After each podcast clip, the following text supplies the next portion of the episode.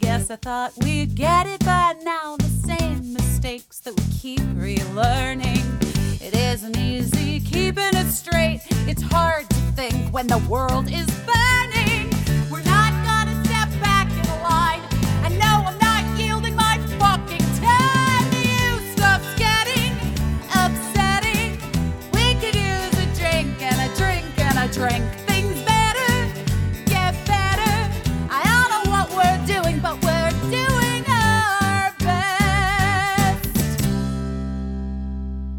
Well, I don't know what the fuck is happening with Mercury or like I don't know Caissie because um yesterday I had to go pick up Birdie at the like everything that was like could be communications wise Yeah. going wrong went wrong. But planetarily, it doesn't say that there's anything happening. But okay, so basically, Birdie was flying back because they were on spring break with Mark and then stayed in LA for like an extra day. Mark took Cricket to Arizona to see my family again, which oh, is like nice. so nice. That's like- so nice. Such a nice ex husband to go to like have to go spend time with like your ex wife's family. Like, come on, because your kid, you know, because Cricket's Yeah. like, but it's just like that's family, guys. Yeah. And I wish that for everyone who divorces, you know, like that they have somebody that is. Ch- I would take my kids to see his parents, but yeah, you know, of anyway. course. Of course. Um, but so Birdie stayed an extra day in LA with friends, actually former babysitters that Okay. moved back there Yeah. from here, and then flew back by themselves last night. So I went to the premiere of Sweeney Todd, I saw. But I didn't stay for the play, and instead Jen and Kirsten went. Oh, nice. took my tickets. I was gonna always gonna take Kirsten because she is She's a a- huge. a theater lady. she's a theater lady. She loves Sweeney Todd. Sorry, I'm eating bacon, guys. I can't. I'm sorry. I know. I know you hate it. The AS- ASMR. Anyway, I don't know why I put that piece of bacon in my mouth right when I was telling this story. But anyway, Mark and I didn't have good communication about the flight, Birdie coming back, and he booked it because you know I'm historically speaking terrible at booking travel. Okay. You know that. I I mean, you know what? Knock on wood, we've always had okay luck when we've traveled anywhere together. So I guess I haven't. yeah, but somebody else books it for me. okay. I've never Like been someone a else- victim of your bad travel energy. No, it's not. I don't have bad travel energy. I have It's like bad booking. booking, mm-hmm. booking Okay. energy. Like I like will do a thing and then I'll realize that there was like a way to get there like four hours earlier. You know what I mean? Like, so, Oh, like right, I'm right, just like. I'm not. I just Yeah. am not. In that way, my ADD does not service me. Right. Well, you know what I'm going to say about your ADD and it not servicing you? I would offer once you have your flight, stop looking at the other flights. You'll never Great. know. You'll never, Never know. know. that, that Oh, so there true. was something coming four hours earlier and you'll be a So lot true. happier. So true. um. Well, anyway, that's great advice. But uh, so anyway, but Mark and I didn't have the best communication about Yeah. Coming back and whatever. And I'm working today on that Walmart job. Right. guys, don't come at me. I can't. I have no. you know what I mean? Like I hear you, and also hear me. You know what I mean? Sure. Yeah. We got bills. Um, your nails are so cute, Caissie. Oh, thank you. I did them myself the other day. Oh my god, they're so cute. Please take a picture and post it. I will. um but so anyway it turned out that i couldn't go sit and watch the premiere opening night of sweeney todd Aw. because i had to go drive to the airport to pick up my child who was flying Right. alone right. and even though birdie's 14 it still counts as like an unaccompanied minor Yeah. but can i just say this so in the past year alone i have picked up no less than four unaccompanied minors at airports. Wow. Okay. some being my own children, some being other people's children, visiting, whatever. Every time it's different. Like it, every time the protocol is different, like yeah, and there's no information given. right. It's like, like a the- very a, a very freestyle type of thing. So the last two times that I picked up an unaccompanied teen minor, we're not flying five year olds. You know what I mean? Yeah. Are like kids that are like 14, 13, Yeah. 14. Yeah. The last two times, the way that it worked is you get to the airport and you wait by baggage claim, and the kids come out with a person Right. and you grab them there Right. and you sign the little paper. hmm So I was like, no big deal. I can go to the Sweeney Todd like red carpet and take a picture to show my support for my friends who are doing this incredible Broadway show. Yeah. I can say hi to my friends. I've seen the play. I'm spreading the joy, I mean, or the depression of Sweeney Right. Todd. But the Right. but it's an incredible production. So I'm like able to like spread that to Jen, who was sitting in my seat. right. Um and then I can book it to Newark and pick up Birdie. Right. So I, you have to park and walk in, you know, which is always like such a thing. And Newark is like like all the airports in New York are currently under some always always for the last 30 years like under some amount of construction, right? Right. Yes. So I'm driving in and I see, okay, United, I have to go here and park. And it was like so far. And then you have to walk. I mean, it was just like crazy. Yeah. And then I get there and it was kind of late. It was um her flight was getting in at 8:55 but it landed early. It landed at 8:20 or something like that. But so I got there right at like 8:15 and I go in and just to be sure I asked. And the woman at the airport was like, "Oh, they changed it. You have to go to the gate." And I was like, "What?" And Oh, she's like, "You have to go to the gate and meet your child." And I was like, "Okay, how do I do that? I'm not ready to go through security. I've got lots of weed on me." So then I'm like, "Do I go back to my car or do I just chance it?" yeah. I just I took the risk. Guys, Yeah. I took the fucking risk cuz I was already late. And so then I'm waiting at the counter at United to get this like special pass to go to the gate and uh Birdie's texting me like I landed. Yeah. I'm here. Yeah. I can't get my TSA pre-check because of whatever. So I have to go through the re- like regular lane and there's it's there's only one lane open because it's late at night, but there's like a bunch of people trying to go through it. And then I get into the United Terminal and I'm looking and I'm like, oh, right. You know what they don't put up on the board inside the airport? Arrivals. Right. Yeah. Where are you? Where, what gate you're going to? They only put departures. Right. Because no one goes to the gate to get anyone except for you Except for me. right now. So I text Birdie. I'm like, wait, what gate are you at? And she's like, C128. I'm like, I'm in the A terminal. oh, God. So then I go up to someone and I'm like, I don't understand what's happening. I'm my child flew in on United. I'm trying to find them.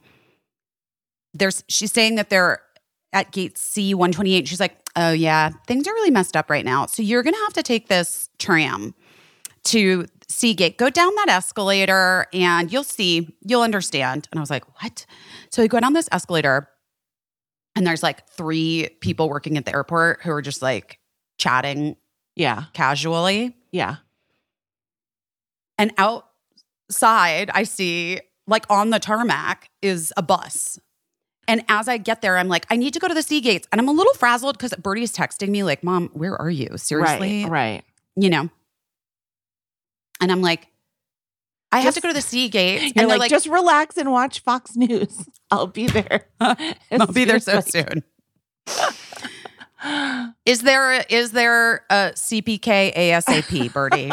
Grab yourself a BBQ chicken pizza and pop a squat because I'll be there so soon. I wonder if So they any- wouldn't even would they wouldn't even probably let her go get food or No, she couldn't do anything. Right. No, She's she had to stay there with the there. Yeah. agents. Yeah. Yeah. So then um she was, as you can well imagine, after flying from Los Angeles, a little annoyed. Well, Not but but but but progress. Not that annoyed. oh, good. Good. Like really was like sort of like, yeah, it's not your fault. It's weird. oh, good. Everybody Okay. she was like, everybody seemed to think it was really weird that we were at that gate. I was like, amazing. if they had been at the United gates, No big. I would been there. Yeah. I would have been there a like seconds. Yeah. I would have been there like seven minutes late. yeah. So as I get there, I'm like, I need to go to the C gates. And they're like, you have to take one of those buses. There's a bus that's totally empty that just takes off. I was like, wait, wait, hold that bus. She's like, you'll, the, there'll be another one. The next bus pulls up. I like hop on board, sit down. There was a couple that was right behind me. They get on board. We sit, we're there. And then that bus just waits You had to wait for it to and fill it just up. waits and waits. But they literally had sent as I landed, like, and said, I need to go to the C gates. There was a completely, there was a bus with one person on it that pulled away. So then they wait, we wait. I was so annoyed. I'm like, So hold that also bus. freestyle with the buses. Like, it's Yeah. to the discretion of the driver, maybe. Correct. Because I'm like, why are we waiting? There was a bus sitting waiting behind us. Like, anyway, but you know, it was just one of those things. I was frustrated. Birdie's texting me, Mark's texting me, of course. Like, everyone's like texting me. Yeah. The bus pulls away, and then literally, it was like we were on a Disney ride through through the Newark airport, like as if there was a Disney, the most boring Disney ride of all time, taking you through Newark, Oh my God. the history, the planes, the different airlines, the different terminals. And all the while, Birdie's like, I don't understand what is happening. And I was like, You'll understand when we get back on this tram. You'll see. um, and then I went and I got the little bird, and she was really just excited to see me. And she wasn't really that grumpy about it, which was cute. Um, Good. and I appreciated, yeah. you know, we're growing. We're all growing Yeah. and uh and then we had to go back and get on the tram take Mm. our journey back to the to the a terminal. And birdie's like what the why? Why did they do this? I'm like i don't know dude. I don't know. Yeah. anyway it, wasn't great. I'm not gonna lie. It's, it's so weird, just like how ununiform the policies are from airport to airport and from airline to airline and from airline to airline. day to day yeah, it just it changes every time. And then like when you're at the airport and they're like I've been at the airport a couple times within the past year or so where they're just like uh just like the line's too long for security just like walk through here it's fine and i'm like so basically what you're saying is that like it's kind of pointless and if you wanted to we could all just walk through here and it'd be fine. Like Yes. you know like if you're exhausted or overwhelmed they're doing the best they can. It's not their fault that we have to take off our fucking shoes and show our one ounces of conditioner or whatever. Also, I do want to say, having had TSA pre check literally forever at this point, yeah like forever, yeah I have not gone through the shoe off with the regs in a long time. yeah And I'm going to say, I mean, I was like thankfully wearing thick socks and I was wearing my like um, Nikes that were like easy to slip on and off, right? yeah yeah the smell isn't great. it's not great for that. Like right that like I was just like kept getting hit. There were some teen boys oh Like- yeah right around uh, right around me as I was trying to go through security. Like yeah it was it's pungent yeah the smell of feet in that in that lane. And I just want you guys to know if you've ever considered upgrading to get the like global entry TSA pre-check thing. Highly recommend it if you have smell issues with because I was like actually, I was like, whoa, is this what it always is like? Like, does it always stink like this over here You because of the feet? You probably just, yeah, you're probably just near a pack of smelly boys because I've never had that complaint. But it does always make me sad when there's like a 90 year old person in front of me and they like are just trying their best to like get their shoes off and do whatever. Okay, guys, you know what? I have really just gotten back out there in a way. Yeah. And I'm trying my best in lots of different versions. And I'm super excited about our next sponsor, Tawkify, because Tawkify is like a new way to meet other single people. It's kind of amazing. What if what if Tawkify could help find what we're looking for? Cuz it's hard to meet great people to date. I have to say. you know better than anyone. I'm saying this with confidence, with con- with the confidence of a million people that also know that it's difficult to meet other people and like the dating apps are so freaky and you never know if the people that you're meeting are like online are like real what their deal is are they just on a dating app but they're actually secretly married i don't know it's Right. scary out there and it seems like a lot of these apps are trying to like set you up to fail. I agree. I agree. Also, it's just like awkward. But here's what Tawkify is it's the country's number one modern matchmaking service that's designed to help you achieve relationship success. Their trusted compatibility specialists hand select successful and compelling candidates so you can date consciously and productively. And here's how it works the Tawkify matchmakers meet with you and they learn what you're looking for in a partner and then they'll select and screen potential match candidates for you they do background checks background checks which guys we love. Today um we love it. Well, now Tawkify is going to conduct that background check that you've been dreaming of. yeah video interviews and they ask the tough questions that are like honestly just too awkward for first dates. Then from there your matchmaker plans your date introductions and handles all the communications for you creating a very safe and stress-free dating experience Tawkify is committed to finding a match. 80% of clients met their person in the first 12 matches. What? That's amazing. That sounds amazing. I know. And right now, Tawkify is offering our listeners 20% off when you become a client at tawkify.com slash best. That's tawkify.com. It's T A W K I F Y dot com slash best for 20% off when you become a client. Tawkify.com slash best. Guys, I just feel like, why not? Let's give this a shot. Let's give this a shot. You know what I mean? Why not? Oh, wild grain, wild grain. Are you looking to eat healthier? Do you want to save money? Ow, on takeout this year. Obviously. But you want delicious food. Get wild grain. Is that good? Told the whole story. I really Yeah, did. I mean, it really did. And listen, I think Wild Grain has a good point. I think this is the year to have more meals with family and friends at home instead Mhm, of going out. Mhm. And Wild Grain is a huge reason to gather around the dinner table. Yeah. We're we're living proof of that. Uh, Wild Grain is actually the first ever bake from frozen subscription box for sourdough breads, fresh pastas, artisanal pastries. Guys, artis paste trees. they're they're so good. it's so good. I have like allergies. I have I have like red nose when I eat certain kinds of gl- wheat and gluten. I've got like tummy problems when I eat kind of some kinds of wheat and gluten.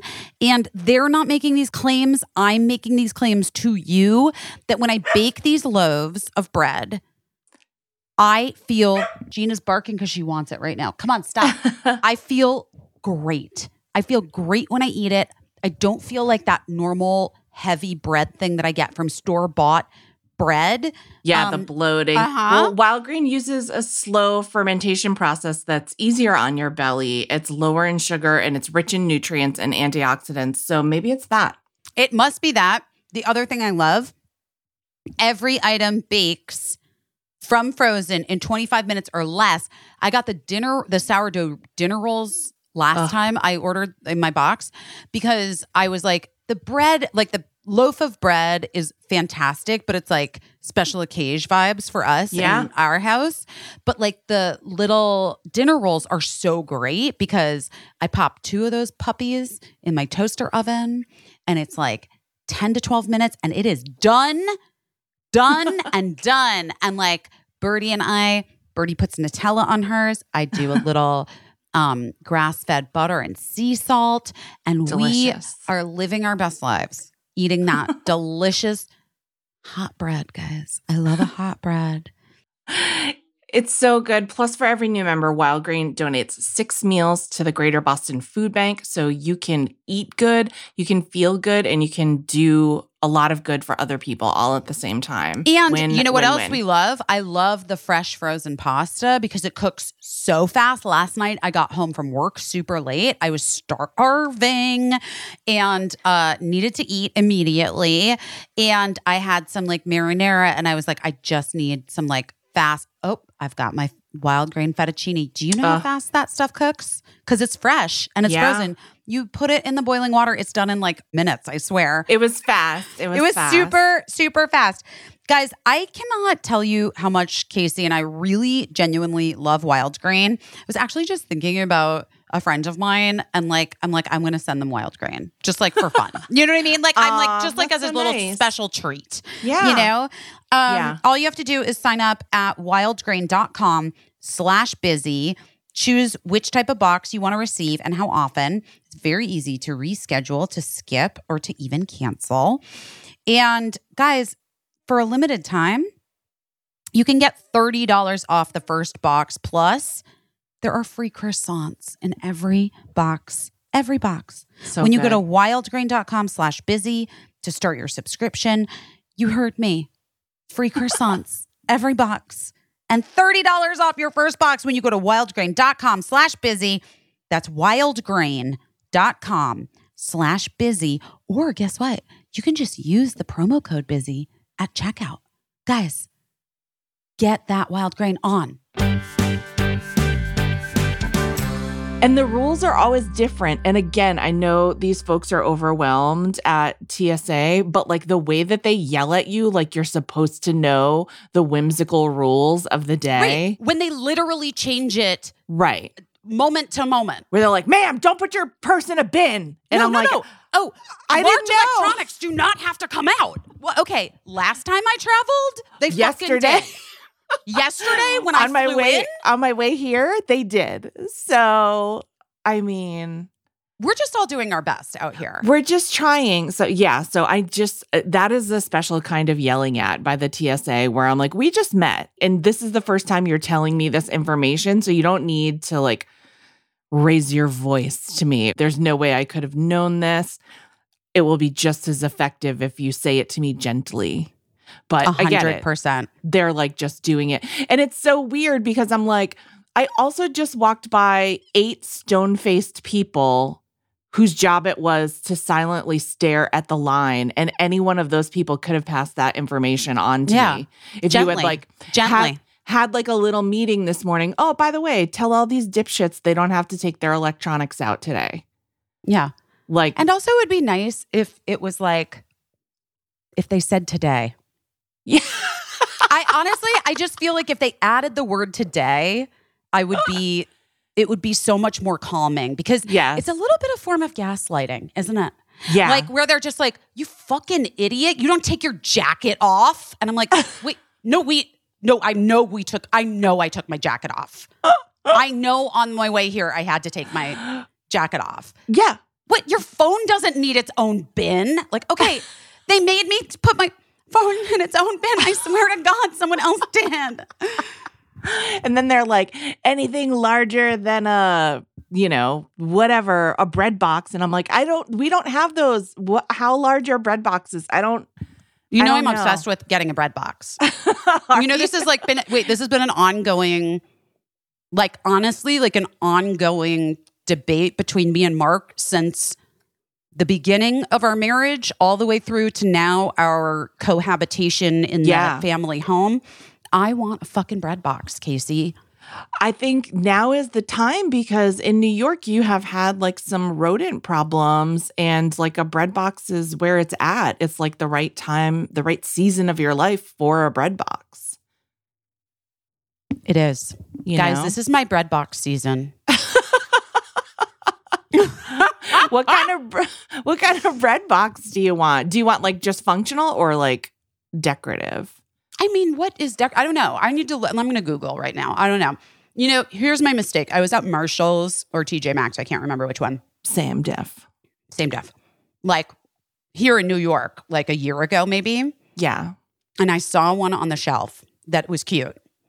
And I didn't grab it because I was like, I didn't want to put up with Mark making fun of me for the bread box. Yeah.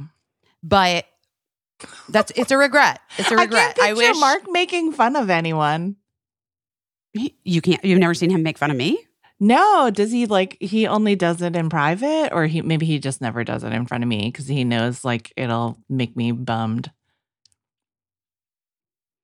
He doesn't make. He's like um. It's like he's like um. Good natured ribbing. Okay, yeah, yeah. I just can't you know, I- like he'll yeah. laugh. Like he's like it's like he's entertained yeah. by my idiocy or insanity or oh, my. interesting. Okay. Mhm. That's But, so I mean, funny. Occasionally, I would say like he and the kids sort of gang up on me, which is like a very classic Oh yeah. parent, especially Yeah. mom thing, Ob- right? Obviously. Yeah. Obviously. Uh, here, I'm looking right now. Mm, William Sonoma's got an olive wood bread box, $159. Come on, What? guys. We're going to have to do better than that. CB2 has a matte white bread box, 36 bucks, but it's just looks like a caboodle. Oh, well, I don't know. I get don't a like bread it. caboodle, get a vintage bread caboodle. Maybe this is something that I need to create for myself. Hold Everything Bread Box by William Sonoma, $129. William Sonoma, calm yourself down. It's what a bunch of con artists. Here's what I'm going to say. These bread box makers. That's what I think that's true. Mid century Scandinavian enamel bread box, creamy white, used on Etsy, $89. I think that I should go back to Marshall's and see what's up with a bread box. and see what kind of bread boxes. Oh, here's one on sale. Honey Can Do bamboo bread box. That's cute. It's okay. It's okay. I'm not great. Fine. Anyway, you might, you might need to like customize a bread box or something. I'm just saying this is the first product that we put out as a fucking bread box. I don't know. Guys, Caissie and I have big news. We're starting our line of bread boxes. New homewares line. It our only item is a bread box. We've got a bread box and we love it. oh my gosh. Well, I I'm going to do, I'm going to focus on this. yeah. This. Oh is my God. New, Target shop today to find bread boxes at incredible prices. okay, Target. I feel like every online shopping. I know this isn't true, but I feel like every online shopping, like Google search results, I feel like it all goes to the same warehouse ultimately. That is like, it's like Amazon's back door or whatever. you Totally. know? It's Like- 100% true. It's all the same. Well, here's what I'm going to say. I found on the spruceeats.com the seven best bread boxes of 2023. what? tested, tested, and reviewed. Who tested them? I don't know. How would you even get seven bread boxes? Are there even seven seven types available? Oh, for there are. Wow. Here's okay, wait, ready? Best overall Creative Co op enameled metal bread box at Amazon. And that one, she's cheap. Okay. Ew. But it literally looks like a little trash can that says bread on it. That's like no, that's not best overall. I now they've lost me. I don't trust them. they did pick the Williams Sonoma one as their best wooden one. So if I want to shell out 150 for that, Yeah. best vintage inspired large turquoise bread box at Amazon. Hmm. Mm. No. Wait, it comes in yellow. Mm. Oh, my tiles are yellow. I think that's kind of ta- I don't know. It looks kind of ta- the enamel boxes look like tool boxes. Okay. Guys, is this good po- podcast content? Yeah. Is there another podcast about bread boxes? I don't think so. We're going to be number one on the Apple iTunes Bread, Bread- box. bread box podcast chart this week. You know what am I even doing? You know I'm going to buy this fucking Williams Sonoma one. You know I am. I'm pretending. I'm like, oh my god, you guys, too much. But I'm Wait, wait for it to go on sale though, busy because there's no way in hell they're going to Oh, I actually out don't like that one. hundred fifty dollar bread box. I liked that one that was on sale um, that I just saw on um, whatever I said it was on. There was one on sale that I The saw on, the bamboo under the shopping shopping yeah. um, Saks Fifth Avenue. Saks Fifth Avenue has a bread box.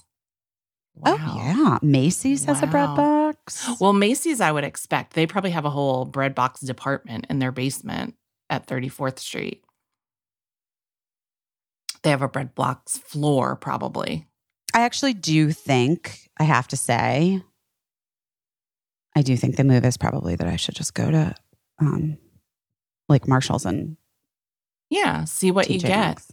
Yeah, Marshalls and Yeah. TJ And, Maxx like, Home are like Goods. ex- they're like exciting in a way because it's like it's um you know it's a mystery. It's like spinning the wheel of fortune. You don't know what they're gonna have, and they just You might never have know. something great. Yeah, they might have it's something so on like fun to find out.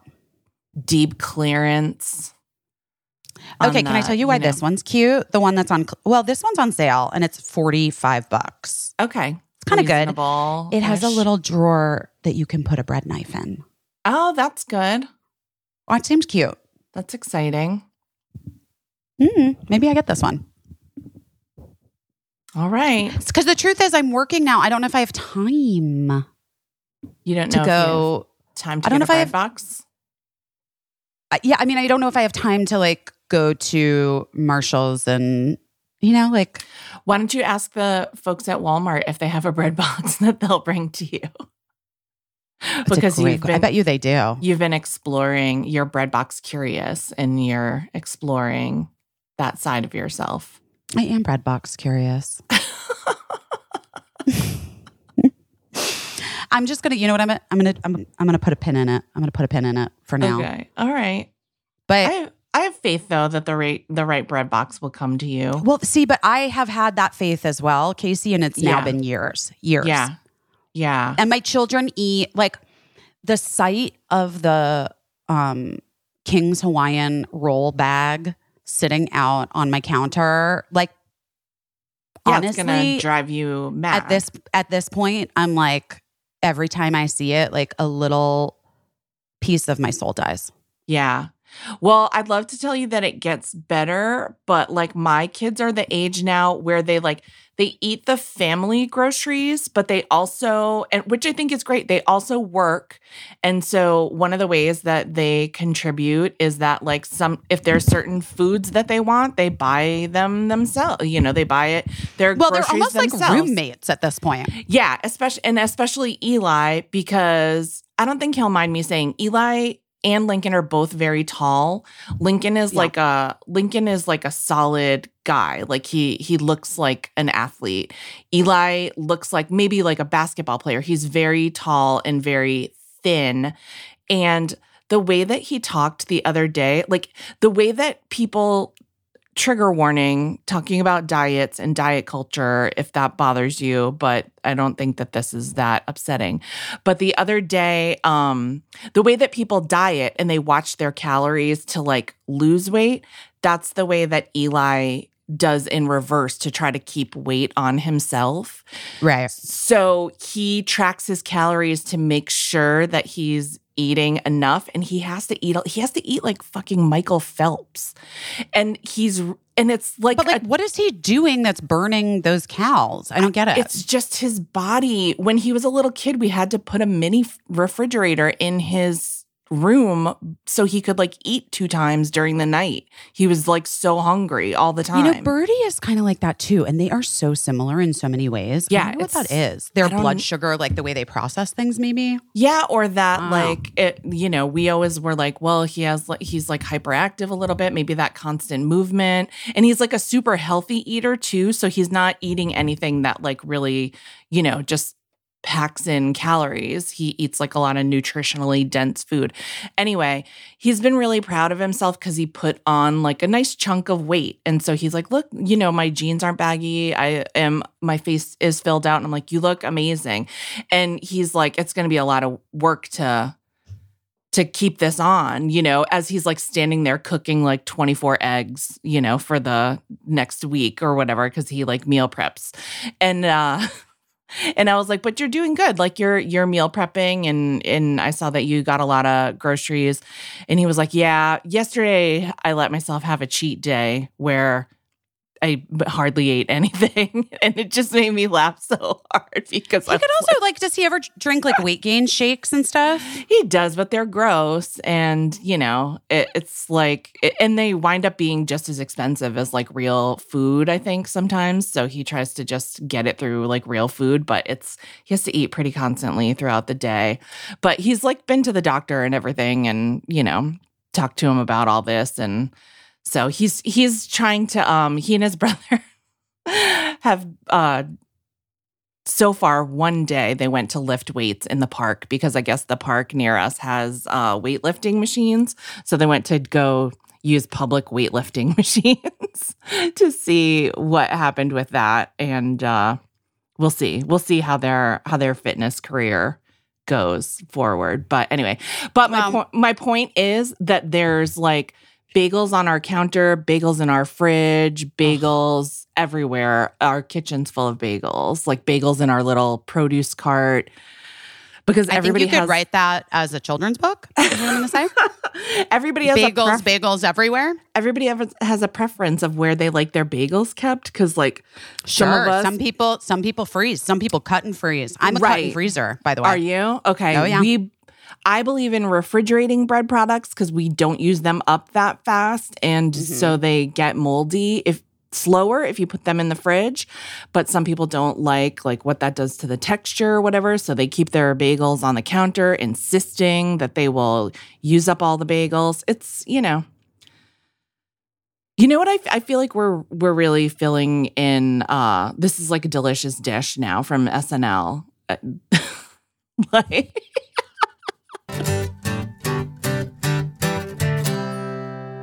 Last night, the aforementioned starving when I got home from dinner. in- Yes. In, another ad. But I got my green pans out.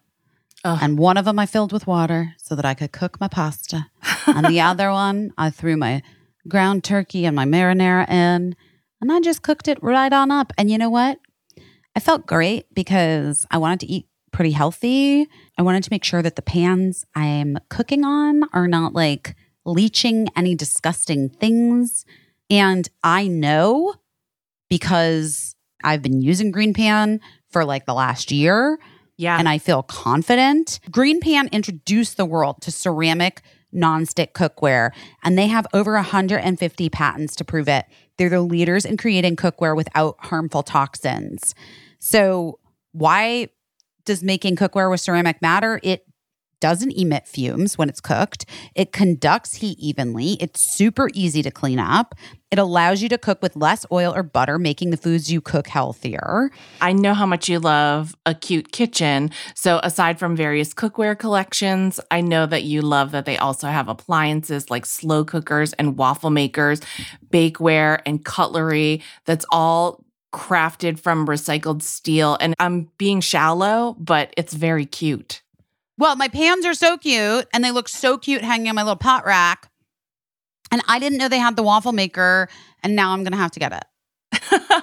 No, I really do. I really have to get that waffle maker. Yeah, you definitely do. And they've got a 60 day return policy. So you have plenty of time to try them out and make sure a green pan is right for you. I have to say, my family is really, really rough on cookware. They just are. It's like a professional kitchen in there. Totally. And our green pans are holding up so beautifully and they look just like new. Um, I mean, I'm honestly obsessed with my green pans. It's the only thing I use. Um, and I just feel like green pan makes the most sense. Literally the most sense. They also own their own factories. So right. they make sure that their products live up to their standards. And they're making sure that in the production, they're doing everything to keep our world green. They're using recycled alumi- aluminum in all of their products. They have 50 employees dedicated to quality control because the best thing they can do for you and the environment is to deliver a product that lasts. Listen, it's 2023. If you're still cooking with pans made out of plastic, it's done. It's done. Head to greenpan.us and use promo code BEST, and you're going to get 30% off your entire order plus free shipping on orders over $99. Guys, that's right, 30% off. Whether you buy one pan or an entire set, that's 30% off. So head to greenpan.us and make sure you use our promo code BEST. Athletic Greens, Athletic Greens, AG1, AG1, Athletic Greens. It's a classic. Athletic Greens. I love it. A- Athletic Greens. We love always, you. It's always there for us. No, you're a delight, Athletic Greens. And that's the truth. It is always there for us. It's a product that Caissie and I both use literally every day. Her kids use every day. Listen, I want to keep up on my vitamin regimen. It's too much. It's too many it's too many vitamins. It's too many yeah. vitamins to take. I couldn't figure it out. I also am like, I need like this thing and that thing. And right. then we started working with Athletic Greens. I started implementing it into my life. And now I'm it's like, just, oh, it's the easiest version of this thing. These are the kinds of things that I always want to do to take care of myself. But when it's too laborious, when it's too labor intensive, I end up giving it up after a few days. And so then it doesn't do me any good. Athletic greens, one scoop in a cup of water. It couldn't be simpler to do every day. So, what is this stuff? Okay, with one delicious scoop of athletic greens, you're absorbing 75 high quality vitamins, minerals, and whole food sourced superfoods, probiotics, and adaptogens. We love an adaptogen to help you start your day right. It's a special blend of ingredients that supports your gut health, your nervous system, your immune system, your energy, your recovery, your focus, your aging, all of the things that you need to focus on. Guys, there are many reasons why you could try athletic greens, but the most important one is that truly you got to take control of your own life and your own health. And like, you want to stay the healthiest you can for your friends, for your family, for the people that love you. And AG1 Athletic Greens is very lifestyle friendly. It's keto, paleo, vegan, dairy free, gluten free, less than one gram of sugar, no GMOs, no chemicals, no artificial anything. Still tastes literally delicious. We love it. We love it. Athletic Greens has over 7,000 five star reviews. It's recommended by professional athletes, it's trusted by leading health experts. Guys, and Caissie and I like it. So it can't be, you know what I mean? You got to like, you're going to like it. Take I'm just saying you're going to like it. Take it from us. Listen, guys, right now it's time to reclaim your health and arm your immune system with convenient daily nutrition, especially because, listen, cold and flu season seems to be constant. It's just one scoop in a cup of water every day. That's it. No need for a million different pills and supplements to look out for your health. And to make it easy, Athletic Greens is going to give you a free one year supply of immune supporting vitamin D and five free travel packs with your first purchase. All you have to do is visit athleticgreens.com slash busy. Again, that's athleticgreens.com slash busy to take ownership over your health and to pick up the ultimate daily nutritional insurance. Wait, but I mean, since we're already talking about diet culture, I want to say one more thing Yeah. because I was talking to a friend about this recently and they were like, Yeah. wait, what? And you know how we've like, well, I need to say three more things. Okay. Say three. Number one, re Ozempic, Mounjaro, etc., which is the conversation we've had before. And everybody's Yeah. like, and people have feelings. People have feelings. I want to say this that I feel like I don't think I've said yet. And I don't think I've heard anyone say. Okay. But you know that every male actor, like over the age of like 40 or 45, is on HGH and testosterone, right? Like every, like, no, I'm serious. Like every ripped, every male actor who's got like lots of muscles, Yeah. who's over a certain age, Yeah. has been on testosterone and HGH.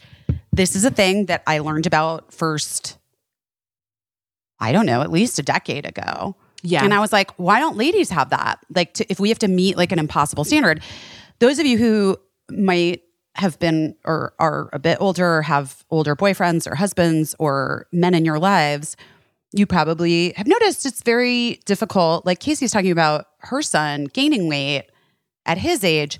It's also for a lot of men gets very difficult as they age to like retain muscle mass, to like be ripped, to keep Yeah. weight on, all of those things. And, you know, a lot of these male actors, not a lot, I mean, like literally, like any of these guys that are like huge muscles, they're like taking, you know, like some kind of steroids right. and right. Or hormones. like or- injecting yeah and and Yeah. testosterone and like injecting stuff and again when we look at like how the patriarchy affects every piece of our lives in terms of like the information we consume the media the messages that we're given like all Right. of those things I have never once seen a cover story about HGH and testosterone ever.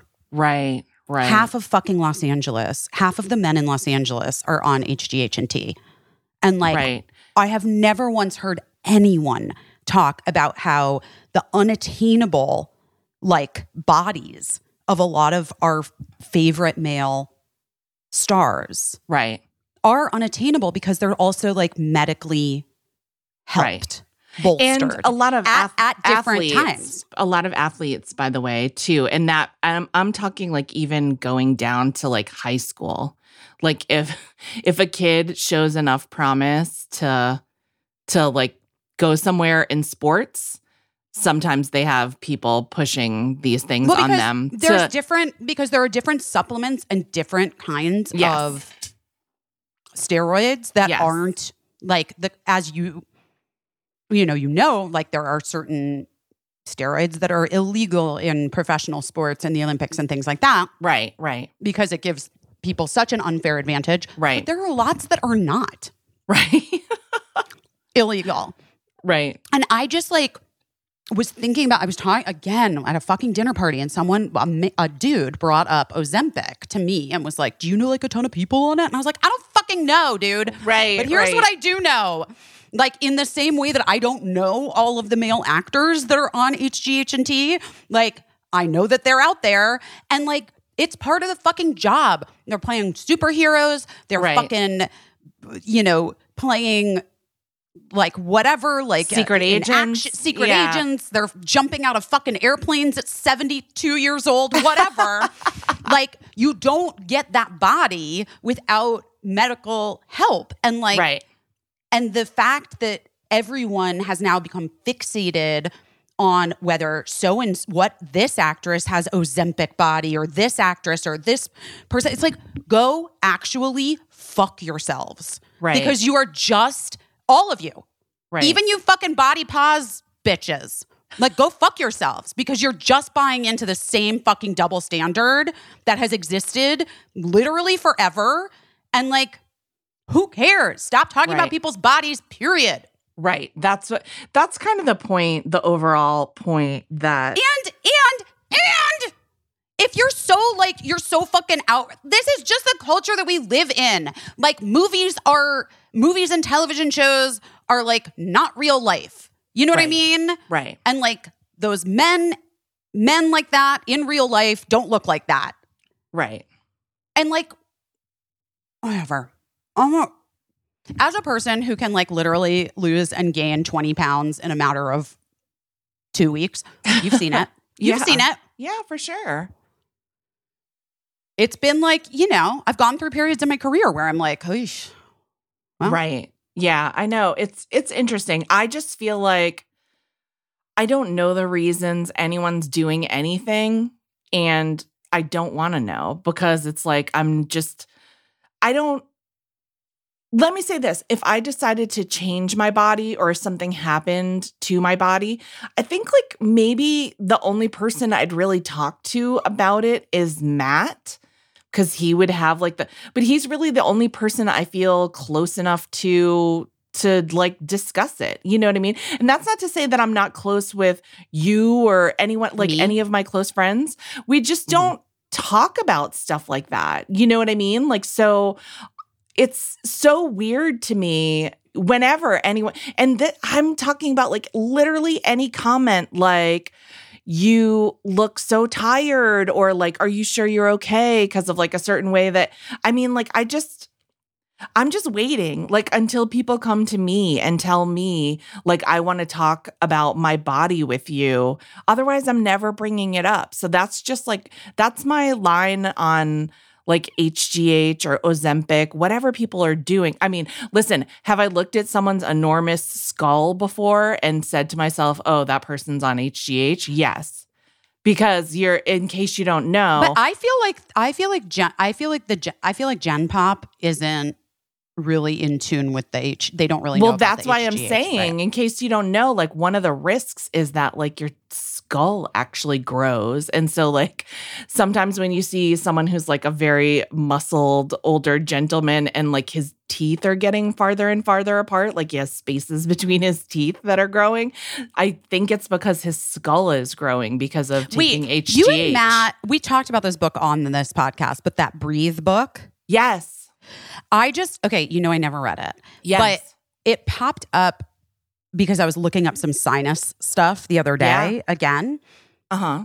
And there was like a before and after of this guy who had gone from mouth breathing to nose breathing. Mhm. And it was like within a year, his entire fucking face changed. Yeah. Like Yeah, it got they- like bigger. That's like it's so weird because I wonder like okay, so you know with like incels, I guess is that what we we're still calling them incels, I guess. Like these guys that feel like they um Are owed sex. yeah, kind of or they feel like women dismiss them because they're not I think chads is what they call them, like handsome. What are chads? I think they're handsome guys. Um and so well, they're- honey, come sit next to me because never in my life, not once. I'm kidding. Mark's so attractive. a lot of them are obsessed with like their jawlines and stuff and doing these exercises to like s- make their jawline snatched, which I think is so funny because I think a lot of them would also dismiss like women watching like uh contouring videos on TikTok or whatever to learn how to do that also so their jawline looks snatched whatever but um but I wonder if this book is popular with incels because it talks a lot about how, like, if we never were mouth breathers, like how different, like, the alignment of our teeth and how our skulls would grow in would be. But that also, to some extent, you can change the sort of shape of your face or whatever by not being a mouth breather and also by chewing gum a couple hours a day. Like, and it, I mean, listen, it makes sense. Like you have muscles in your face. Why wouldn't they look a little more toned if you exercise them every day, you know? I've seen those things like those um face exercise videos and stuff and like Yes. I don't know. I mean, it's interesting. I certainly like to. I like to rub my face a lot. well, that's probably good for your face too. Here's the things I never believe in. Whenever people are like, you have to rub your face like a certain way or you're going to like stretch out your skin forever. I don't really believe I that because I'm like, wh- it's not like you're not doing something mechanically for like a thousand times or whatever. So I'm not really like super paranoid about like rubbing or tugging on my skin because I feel like, eh, if my skin gets destroyed from doing that, well, then it wasn't, we weren't meant to be, you know? Um, but I do believe in like those facial mus- muscle exercises. Like it seems like it does work for people. Will I ever do them? Will I ever devote time to doing them? That's another question. Yeah, I don't know either. I mean, I do get like facials a fair amount. So yeah, I feel but you like don't that. you don't do like face workouts. Not yet, but I may There's start. always one that I try where they're like pu- like smile and then like pull down on like the apples of your cheeks and then try to like look up and like hold it, and I'm like, it's just so uncomfortable. And is that supposed to do? I don't know. It's supposed to like make your like that like the mid your mid face like the muscles get toned up, and I'm just like, uh, there's a million face Um, yoga. I would like, yeah. I would. Okay, maybe I'll look into some face yoga. I mean, because I did see a dermatologist who was like trying to talk to me about filler, and I was like, I can't. I'm not going down that road. Mm. Yeah. I'm really not, guys. Don't worry about it. I told you I'll get that um, lower eye surgery, but I definitely am not gonna. Um, I'm, Not I'm not. Mm-mm. No, I can't. I can't. I can't. I've I'm seen. It's not. I want you to go to my Mhm. dermatologist in New York before you make any decisions because she's really great and she like does beautiful cosmetic work, but that's not her like her main thing is like like the health of your skin and she's really great and I think it's I love the health of skin. going to see her. I mean, I um, use so many products, and I've got so many things. Yeah, and she never tried to sell me anything. And like I told you, she denied me the use of fillers for like a good seven years before she was like, I can give you a little bit. That's it. And then she saved my little half a vial of filler for to get like a touch up months later, which was or however long later. It was. I mean, is that is that okay? Can we? I mean, she's a doctor, so she would know. However, I you know, guess. I guess. I guess. I, I'm she's kidding. really fancy, and her office also um, has a good uh, coffee and soft drink bar and chocolate if you want Excuse me? chocolate. So that alone makes it worth it.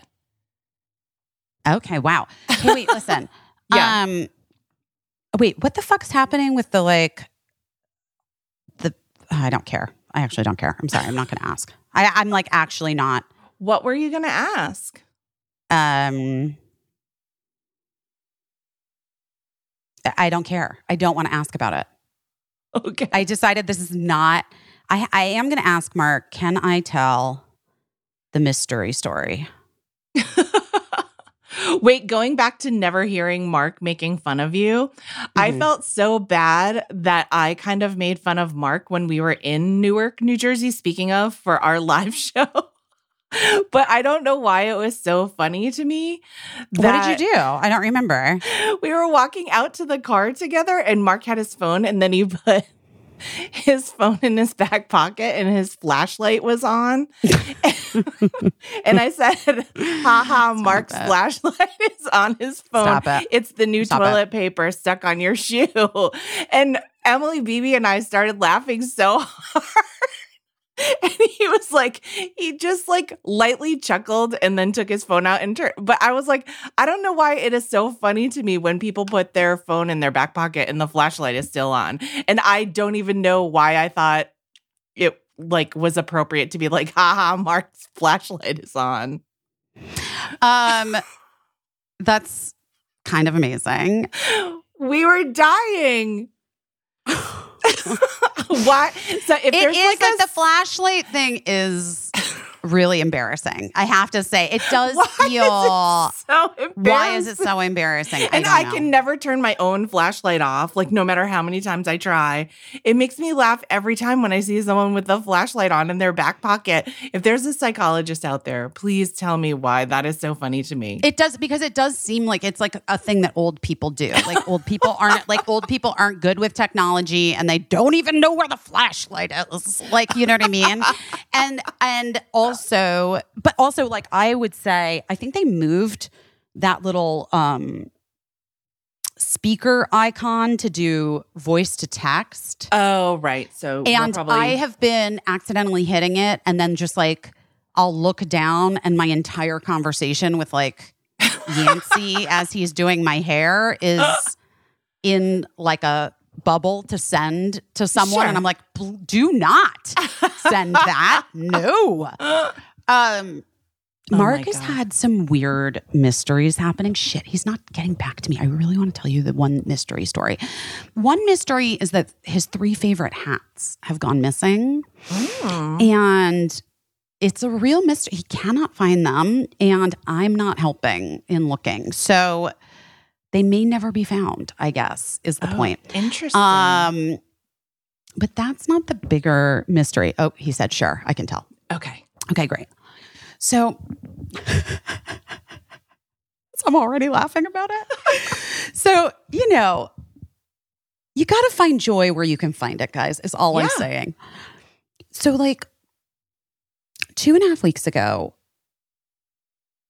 I don't know where I was or where he was, but we were not in the same home. And it was like kind of late at night.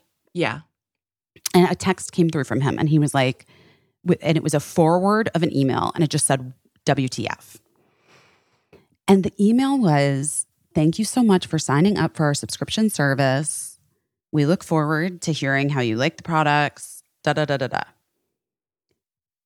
And the products were men's overnight diapers and like diaper cream for men that's like Caissie. And he was like, is what is like, what the fuck? Like, Yeah. right? I mean, those are great products to have if you need them, but Mark doesn't. And also, like, just given like that he's, you know, back on the market now. Right. as- right.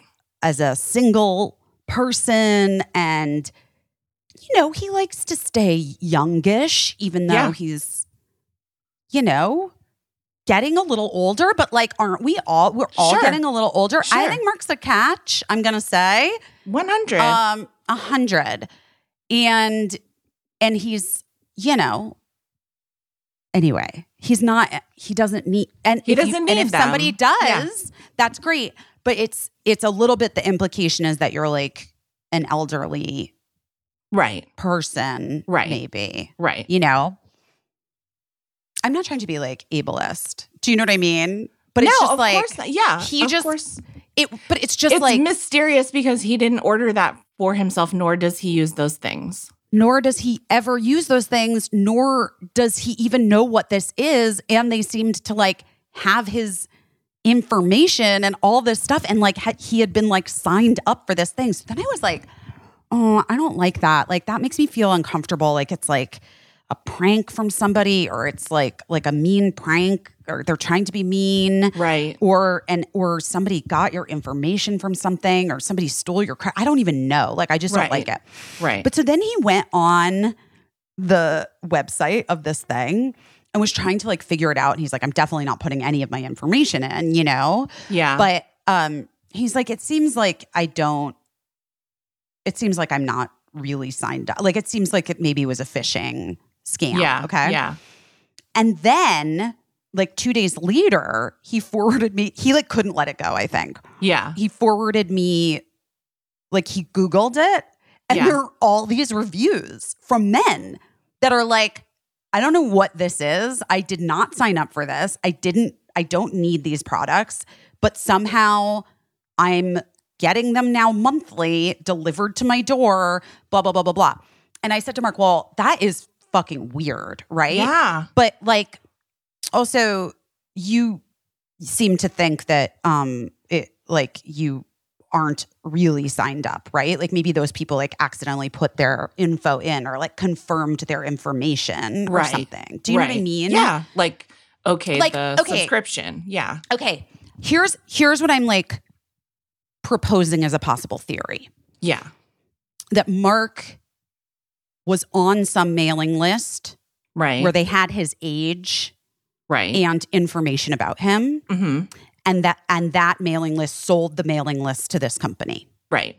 That's what I like that's what I imagine Yeah. now probably happened and Happens it's not like all the time. right and it's not some sort of like um attack to make Mark feel bad about his age, right? Right. Right. Okay. And he was like, "Yeah, no, I didn't put anything in, so I think I'm good." 3 days ago, I'm like, "You're never going to fucking believe this, Mark." They showed They- up. They came. I oh have my them. I have I have like this huge package. And I'm just like, what the fuck is this? But wait, we can't find a charge on either of our cards. Like I do not understand what this is. What this scam is, what the deal is. Like I That really so don't get it. So But like is we the char- haven't been charged Okay. And you know all of your, ch- like what every one of his I charges do. is? and he does too. Because I wonder, because I've had things before where I'm like, I've not been able to figure out my charges, but it's because like the company is like a totally different name or, you know. Oh, for sure. Or like Yeah. if you do something through, I don't know, Venmo or, you know, a lot of times like not Venmo, but there's one of them. There's one of them that where it doesn't show you what it is. Right, right. Where I know that's like I've like had issues with that before where I'm like, I don't know what that charge is. And then I find out it's like definitely something legitimate that I right, spent money on. But right. I'm like, oh, I did not spend six hundred dollars at whatever. And then I'm like, oh yeah, I did. right. But isn't that weird and a That's mystery? so and weird. anyone else out there, are you receiving Oh. mysterious packages that you didn't pay for of adult diapers? That's so interesting. And Mark's the one that got all those weird Amazon packages before, too, Yes. right? Yes. That we Oh could never, we've never figured out to this day. It's aliens are gaslighting American men. Timeline, time, timeline jumps. I don't know. I just Is this like a time travelers? this is time traveler's wife. all these UFOs that we've been seeing, maybe a bunch of lady aliens, women aliens, were like, let's mess with men and send them we packages with them.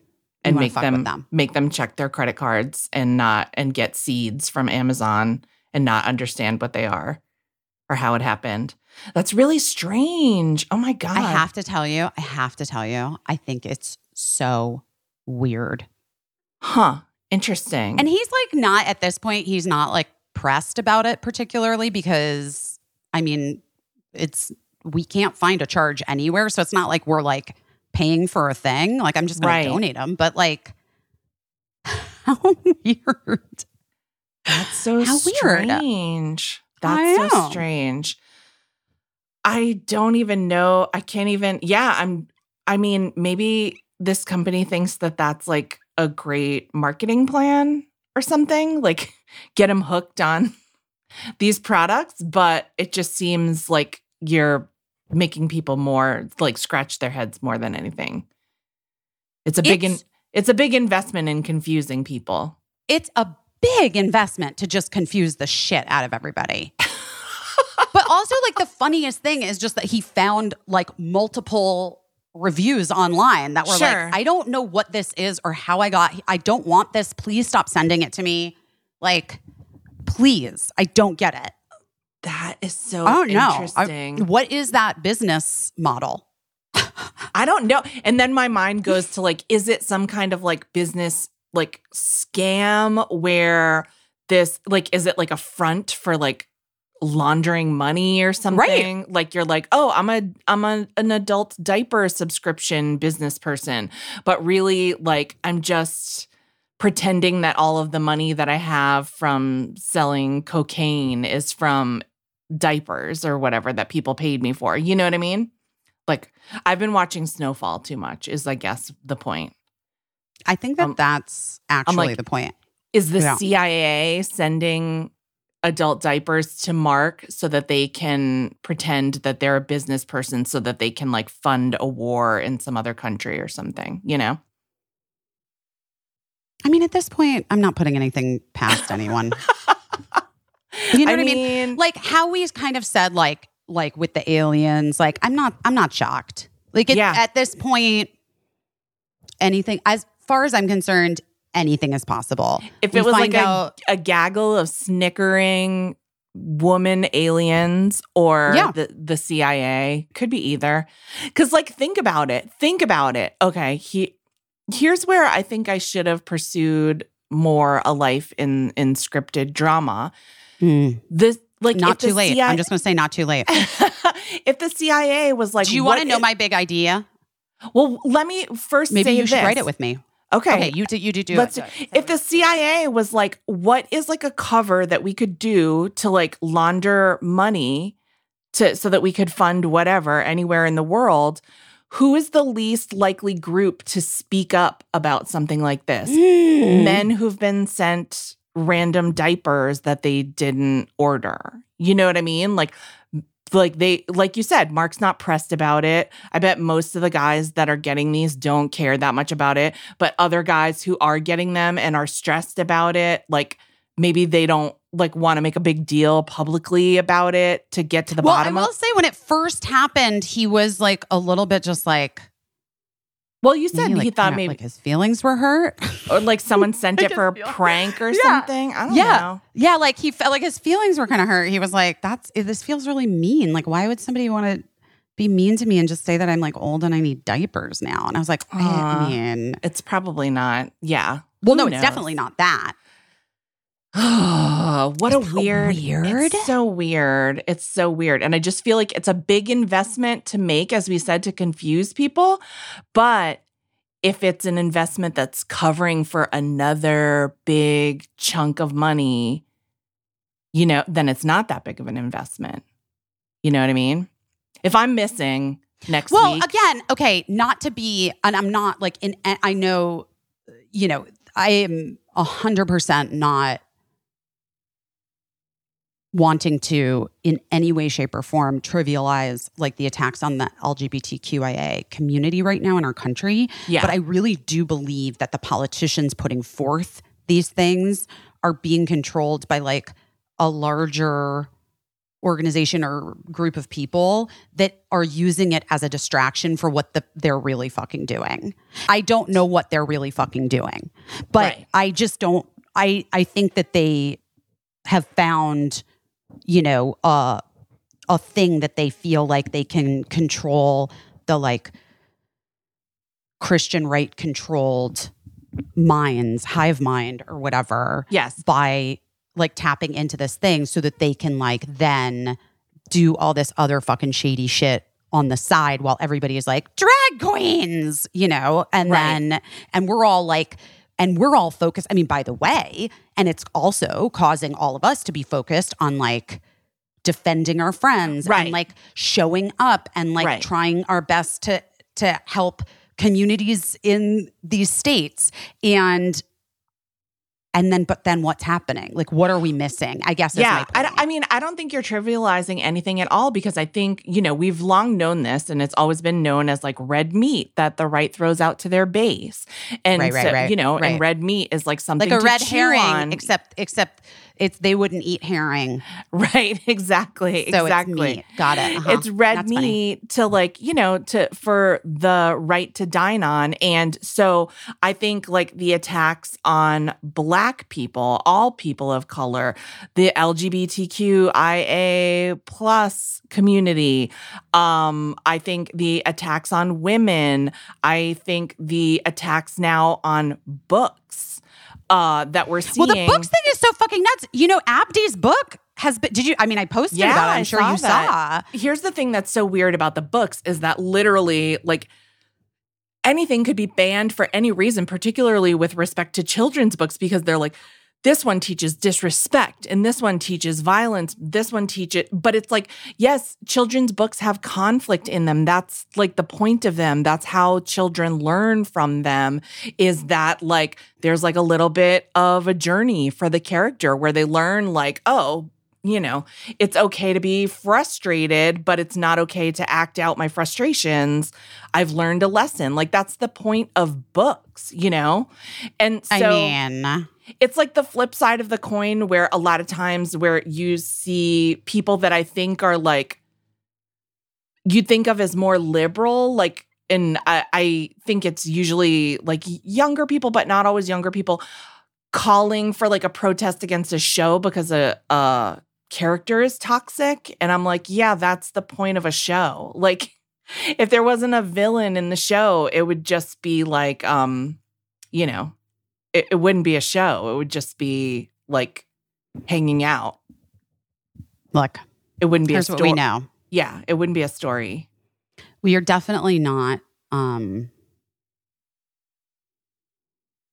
in a time where um, nuance is Right. Right. being is a, is allowed to exist, right. Right. and where you know, as we often say, Yeah. where bitches are allowed to contain multitudes. Yeah. because it really feels like in this moment right now we're at this like it's like keeps ramping up and ramping up Yeah. and ramping up Right. and it's a bummer because i wish that there was a way to diffuse you Yeah. know like you guys have all i'm sure i would imagine that a lot of people listening to this have had like unhealthy-ish relationships in the past and then you like have a healthier relationship in the future yeah. and then you're like oh so when i'm in conflict like it doesn't have to always go one this way right. because if the person meets me with humor or if the person meets me with logic or if the person meets me i mean it, it's totally dependent on how your brain works Right. and like your conflict resolution right Yeah. and like the secret of finding partners and friends that you're able to have really good conflict resolution with is that you're able to like find that way to get through things without escalating one another. right. You know? Yeah. And I feel like our entire country is just in this fucking space of escalating one another as opposed to like trying to actually. And it's weird. It's weird because I just, I literally don't know what the answer is. I don't know well, what the answer it's is. here.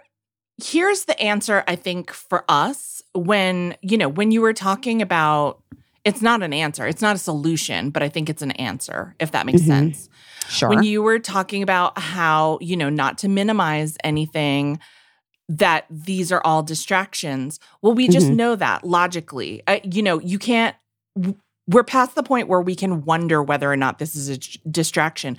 We 100% know it's just a distraction because with Donald Trump as like the default, the past and possibly future leader of the Republican Party, we know that those people don't give a fuck about any of the supposed values that they're, you know what I mean? Like, you don't care about books that will like shape behavior in a child if Donald Trump Trump is who you want on television.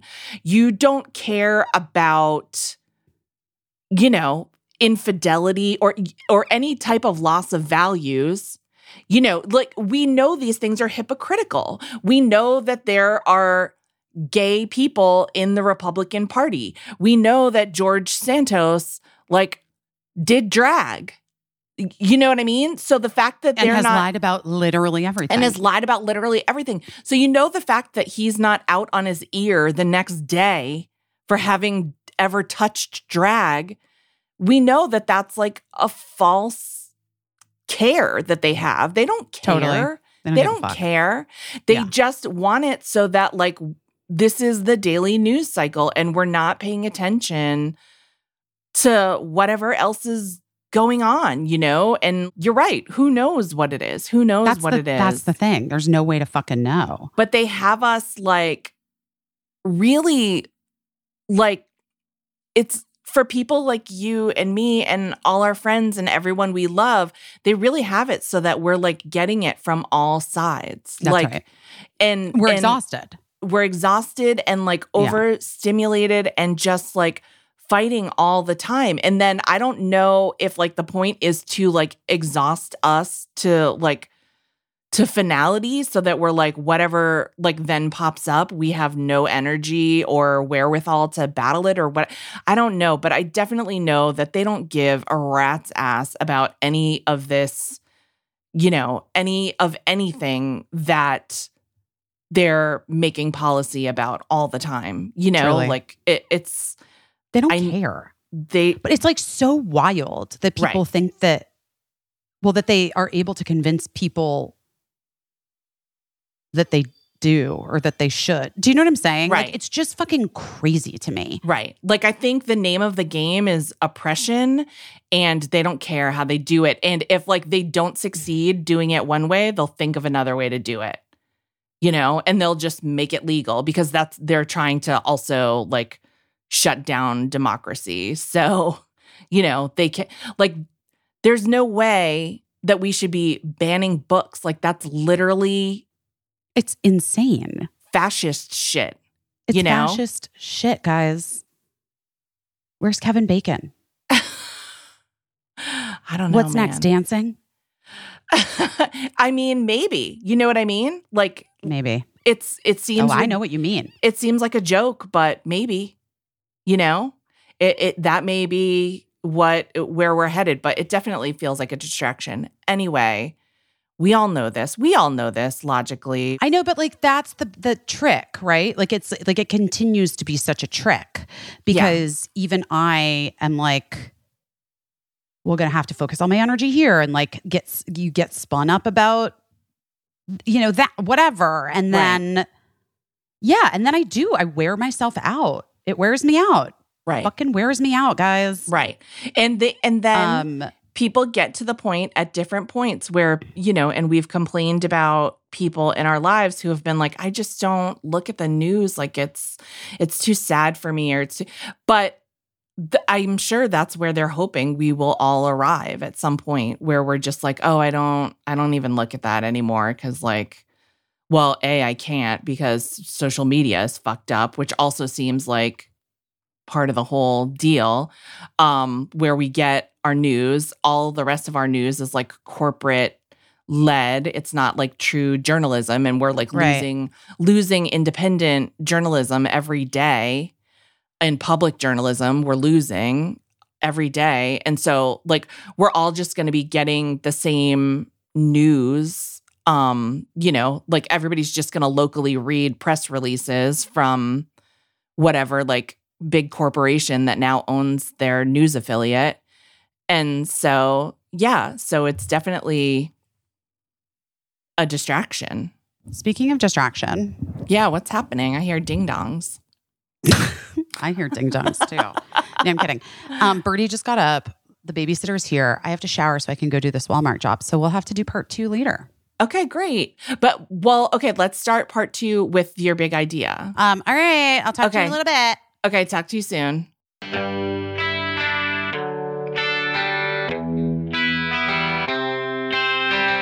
Guys, this episode brought to you and us by Cariuma. It's a very cool, sustainable sneaker that's loved by surfers and skateboarders. And they've like reimagined very classic sneakers, but with you and the planet in mind. And they're so cute. They're Spring, so cute They're so, so, cute and so so, comfortable. comfortable. Yes. Ugh. Crafted with organic cotton canvas in spring shades like rose, off white, green. The best selling OCA Low is going to become your literal staple shoe for the season. You can wear it with dresses. You can wear it with shorts. You can wear it with jeans. You can wear it however you want to wear it. And lucky for you, they just cleared their like over 77,000 person wait list. Can you imagine? Yeah, people were like on that list, man. I get it. Yeah. They're so cute and so comfy, and I love them. And they do like very cool colors. They do bold prints, and they do rad collaborations with different brands like Avatar, Pantone. I got some of the Pantone. My ones. favorite. Yes. I, I, got the lavender. Pan- oh, nice. I got magenta, of Ooh, course. that's interesting. Of course, of course. and I, I need the green and peanuts. I want the peanuts collab. I mean, I actually really want the Peanuts collab. And you know who's going to want them is your friend Andy Cohen. You know, Yes, him that. true, I swear to true. God. Um, but like, honestly, there's a pair for every personality with over 33,000 five star reviews. It's no wonder that this very ultra comfy celeb favorite style is flying off the shelves. I mean, honestly, it's very comfortable. Yeah, those those you know the kind of sneakers that we're talking about like they're very stylish and they're very in fashion, kind of like geared towards skaters or surfers, but they're never comfortable is the thing and I'm like need to be comfortable years old. So these have custom designed cork and memory foam insoles eh, which make sure first that they fit perfectly, but then they're so comfortable to just I stood in them all day the other day and it was I was fine. I was a-okay. I mean, listen, Cariuma is a B Corp certified sustainable sneaker company. And for every pair of sneakers sold, Cariuma plants two trees, not one, but two. Two That's trees. amazing. They've already planted over 2 million trees. 2 million trees to date. Um, I'm obsessed. I also got like new little cute white ones in the in the Pantone collection that are like white with red So that I'm just like very into wearing with my little like spring dresses. I really Yeah. think it's cute and like a little like um red and white striped top, like a little French vibe. Do you know what I Yeah. mean? Yes. Listen, Very the other thing, Cariuma ships all their sneakers for free and very fast in the USA. They offer worldwide shipping and 60 day free returns. They deliver right to your front door using single box recycled packaging. And for a limited time, Busy Phillips is doing her best listeners can get an exclusive 15% off your pair of Cariuma sneakers. Go to C-A-R-I-U-M-A dot com slash best and you're going to get 15% off. That's C-A-R-I-U-M-A dot com slash best for 15% off only for a limited time. Sakara Live.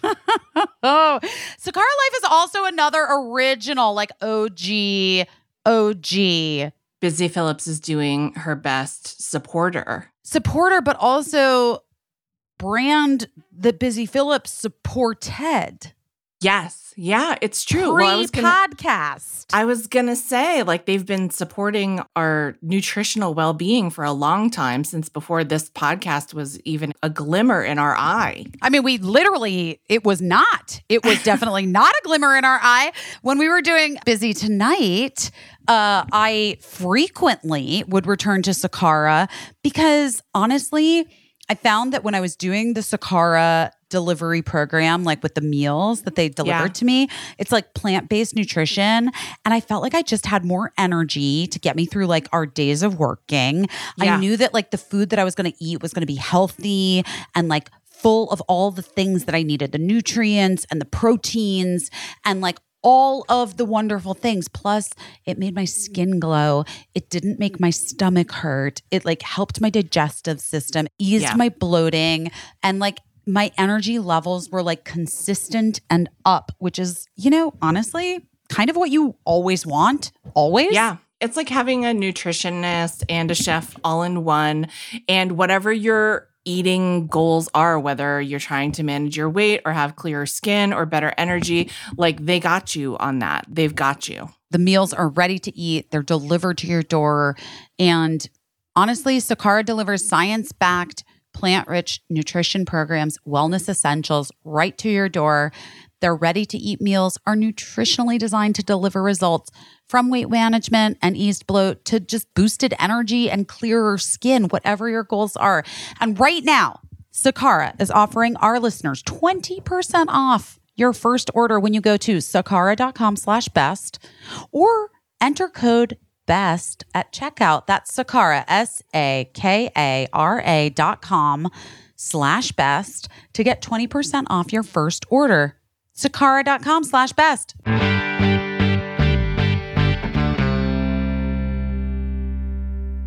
It's like literally nothing has changed. I mean, I don't. I just like, in terms of what we're trying to do with our lives, like, I just, I don't even know. Because the fact that there have been multiple mass shootings since we started this is fucking crazy. There have been 38 since March, just in March. Yeah. So, you know, I mean, it's just like I really noticed yesterday that like people that I really respect and, you know, just moved on. They were just like, anyway, I have a comedy show tonight. You know what I mean? Because it's just like, what the fuck are we supposed to do? By the way, I was working all day yesterday on that Walmart job Yeah.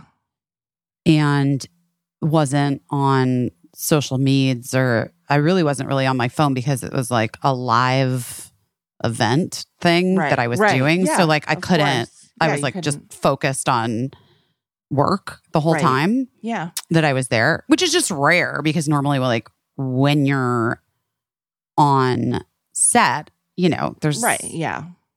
a lot of downtime. Yeah. um but not yesterday and so then in the car on the way home look look at my phone for the first real time like the you know Yeah.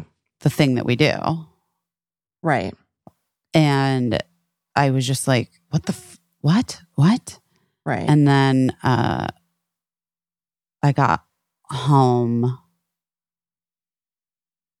Well i'm gonna be very real. I sort of like was like ugh i just shut i just shut my phone. Yeah. i like didn't actually read Right. about it. I just was like what the fuck? And then i shut my phone and then um Marc was texting me you know because he's with cricket yeah. and and I said, I just can't believe there's been like another fucking shooting. And he said, I know nine year olds, crickets, like cricket and her friends, you know? Yeah. Yeah. And then I like almost threw up and started like sobbing hysterically. And I didn't even have space to like register it. You know what I mean? Yeah. Well, I mean, how many, how much space is there inside a person? Like, if there is, like, I was, I was full the first time, you know, like, how many times can we, like, I, I hear to me, it sounds like you feel a little guilty for not reading about it. And I just feel like you can read about it, but it doesn't do any good. You know what I mean? You can tweet about it, it doesn't do any good. You can march about it, doesn't do any good. No, I know.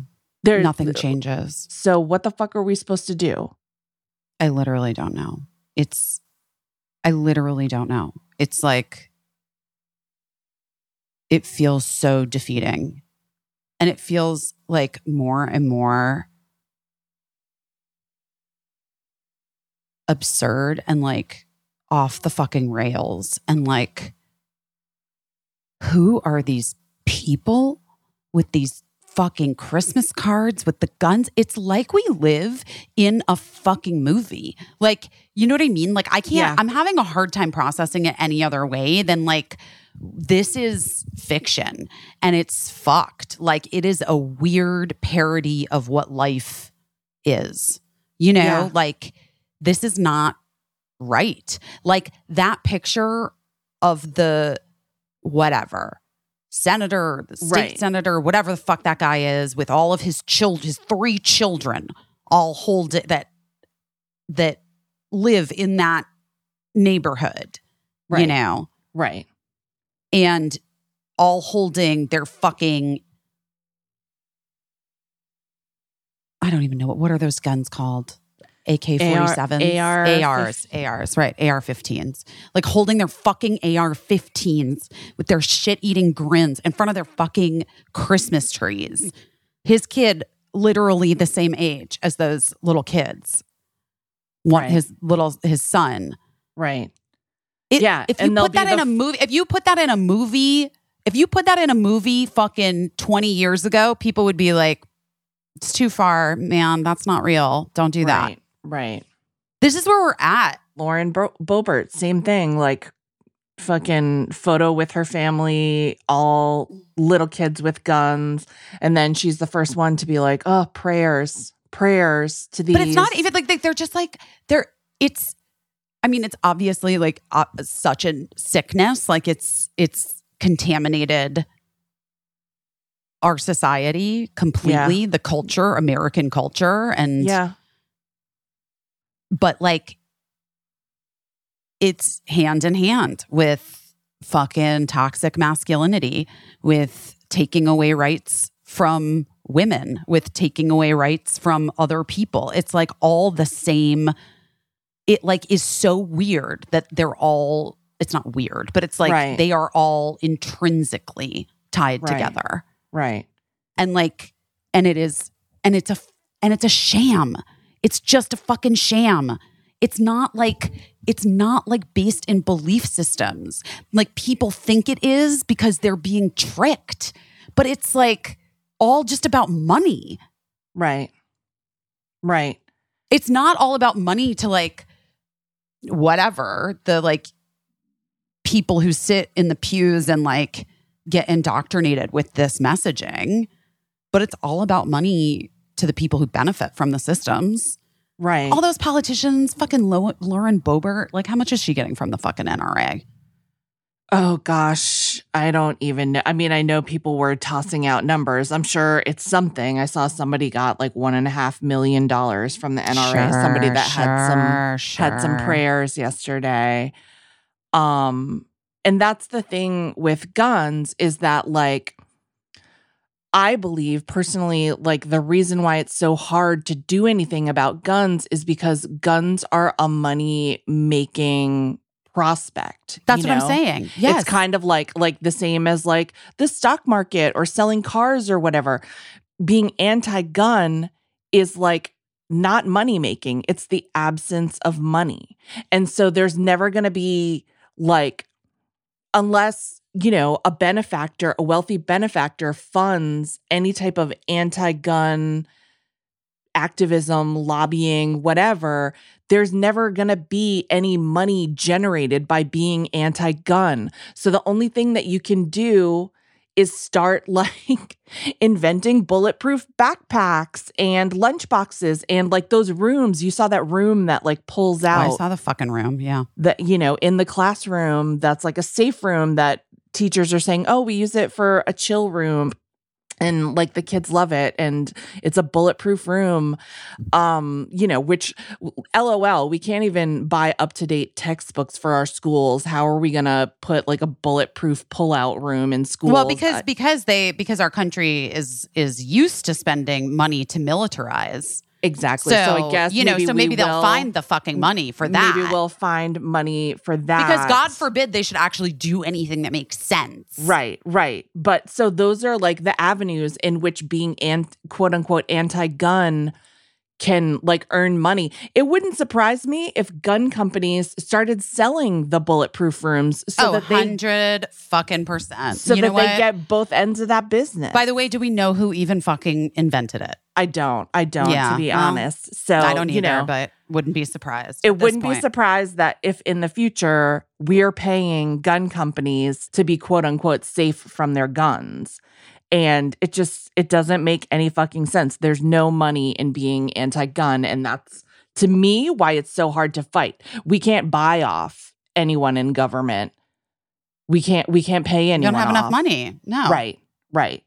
So, you know, so it's just it's that's the conundrum right there. And it's it's really laid bare with guns, you know. Um it, it- it's probably to a lesser degree the case in every other, you know, every other conflict that we have in this country is that like whatever we're for doesn't generate a lot of money and so is therefore hard to hard to get anyone to be on our side because the only thing that adds weight to a side in this country is extreme amounts of money to pay for support. So, I mean, I'm just like, I was pregnant with my son when Columbine happened. And I was like, oh shit, what world am I bringing him into? And that was like,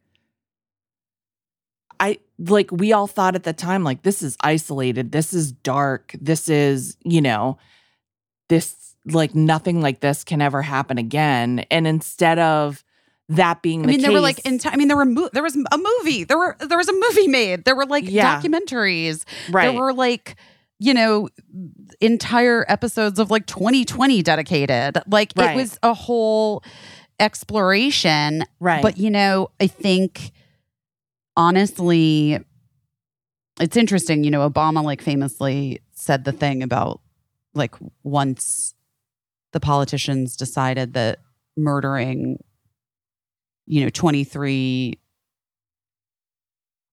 kindergartners right, in Connecticut was okay. Like Right. that's, but I actually think like we lost, we lost this war yeah, after Columbine right, because they didn't do anything. And like that was people were out like guys, in case you're a fucking younger person, a millennial, because I was in I was in college. I was a sophomore in college. yeah, But in case you don't remember pre Columbine, when Columbine happened, it was literally insane. Like it felt like a total anomaly. What had happened to these boys? Where did we, like, really, people were motivated, I think, to get Right. answers. right, And I think that the gun lobby and the politicians that benefit from the NRA and all of the gun manufacturers, the fucking gun lobbies, just squashed it. I think they just squashed it. yeah, And and, they just, even like- I worse, think they just probably managed- like, hot damn, you know, like this was just to certain people a huge commercial for our product. For certain people that are broken in some way and have a grievance that they feel is unsolvable and feel like they have been you I know mean, there was that, that movie with Michael Douglas where he was like the anti-hero, where he called Falling Down, where he like went on a shooting spree in the I- 90s. Do you remember that movie? I remember the movie. I never but saw I it. I I, never too saw little. it. But, either. like- I just remember. But that's what it was like about. Yeah. It was like about a guy who like had fucking had it. right, And he went on like a literal shooting rampage. right, and it was like i don't know. Like i remember my dad my dad who's very anti-gun yeah, was like oh i love that michael douglas movie. Like when it like in like the early 90s whenever it came out. Yeah.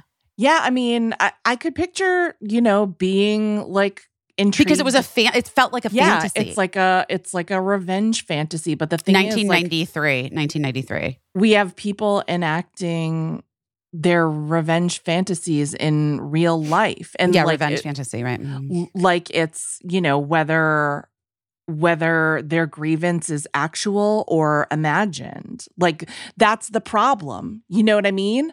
Like you think people in other countries don't have revenge fantasies? Of course they do. But they can't just like bop down to the corner store Mm. and get like a weapon of war to you know get back at whoever they feel like slighted them and here's the weird thing in many cases it's someone that has a grievance against like the immediate people that they're going to address it with but often it's someone who has a years old grievance who has been nursing it for years with no help whatsoever Mhm. no help zero help over the years but quick access to guns when they finally decide to quote unquote do something about it. And they're going back and like doing these things that that don't make a lot of sense. Like they probably feel like they're victims of senseless pain and they're going to then inflict senseless pain on people as like their final act. I hmm. guess that in some way must make sense to them, but it just it doesn't make a lot of sense. And so everyone who thinks because I'm sure there are people who think like, well, but we're safe from that here. You know, like that wouldn't happen here because we're there's no rhyme or reason to it. exactly It's totally insane. Exactly. And then Yeah. this, just like every other time, they're trying to blame like a fucking side door that was open as like side doors get left open all the time. That that doesn't make any sense. You know what I mean? Like to No, blame your baby. No. to blame a to blame a door like a, a a puppy could have come through the side door. You know what i mean? Like it that's not what happened. It's not the it's not a door problem. It's not a No, door problem. Not a fucking door problem. and it's not a trans problem. It's a gun problem. Even the most angry angry angry mentally damaged for decades person with a grudge without a gun it just wouldn't be able to to accomplish that. It's so fucking true. and it's just i mean like i just i don't blame you. I i, I read about it you know but i just i don't blame you for not reading about it just because like you will in time. It will be unavoidable but i just don't know like i don't know what more we're we're supposed to do like i guess we have to just keep doing what we know or what we're told is the right thing. But like we we have to see people the people who we've entrusted with the power to do something about this. We have to see them do something about this. We have to see anyone do something. I can't, Caissie. I don't know what to do. I like texted Marc last night. I was like, I just want to leave here too. I just want to leave this country. I fucking hate it here. I know it's really it's hard and you know and then it comes down to like Uh, we have this conversation a lot too. I love this country and I don't hate it here, but there's a lot fucking wrong with this country that needs to be addressed. And this is like you know a huge one, a huge one.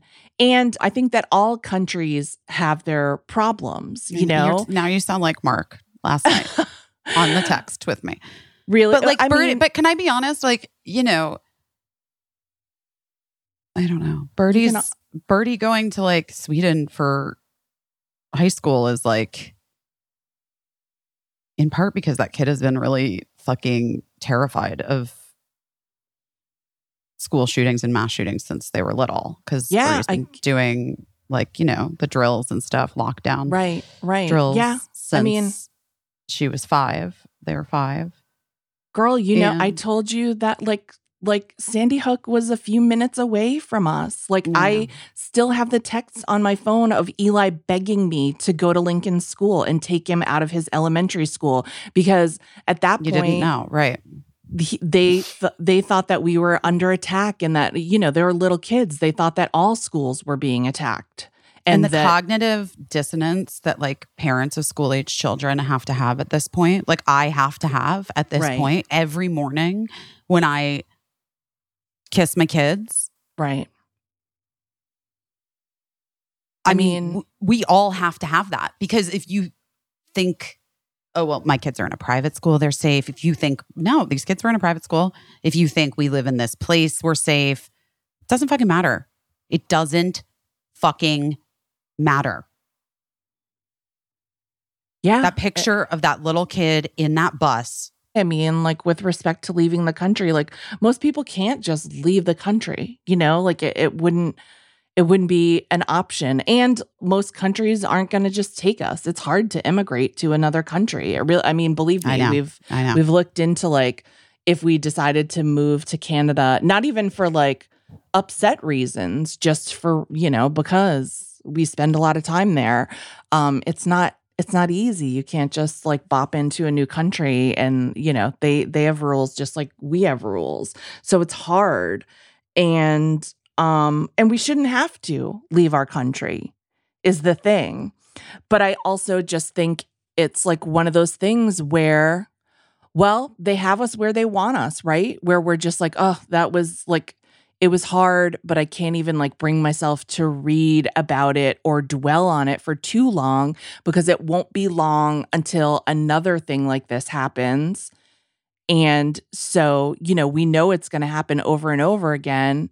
And so then what? You know, so they kind of have us where where we're just like I think it won't be long before they're fully admitting like, oh, there's there's nothing we can do about this. Like we're the toothpaste is out of the tube on this.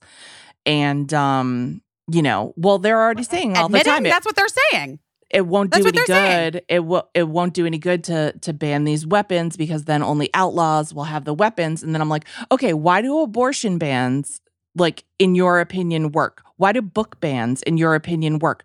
Why does banning gay marriage in your opinion None of this work? fucking makes none of it makes any sense. None of it makes any fucking sense. right. Everyone is like everyone has lost the fucking thread. Right. Literally. Right. So that's where we are, you know, like it's it's there's no logic to it. All of these other bands in their opinion work and are worthwhile and, you know, and then this ban is ne- banning guns is never going to work and isn't worthwhile because why it doesn't make any sense. It doesn't make any sense. But it never has to make sense with them. They don't care. They don't care about the hypocrisy. They don't care about the facts or the research that bear this out. Like you can look at, at a timeline when, you know, assault weapons were approved and then it blooms like a flower. The dots on the graph bloom like a flower with the number of mass shootings that there's been in this country. Like just immediately starting past that line on the graph where where we became able to get assault weapons like a high capacity you know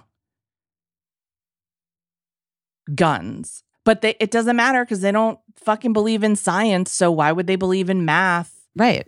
This You is know? the thing. It's this is the trick. This is the trick. We've seen it over and over, you know, like trying to say, like, oh, COVID's a pandemic and it's killing millions of people. And they're like, no, it isn't. You know, like it's like having access to different types of health care, whether it's abortion care or gender affirming care, is like life saving for people. No, it isn't. It doesn't matter what kind of graph you can show. I don't know, like, it's too soon to make a graph about like taking books away from people, but I'm sh- I'm sure that it will eventually show that it's bad to take books away from people, but they'll just say no it's not.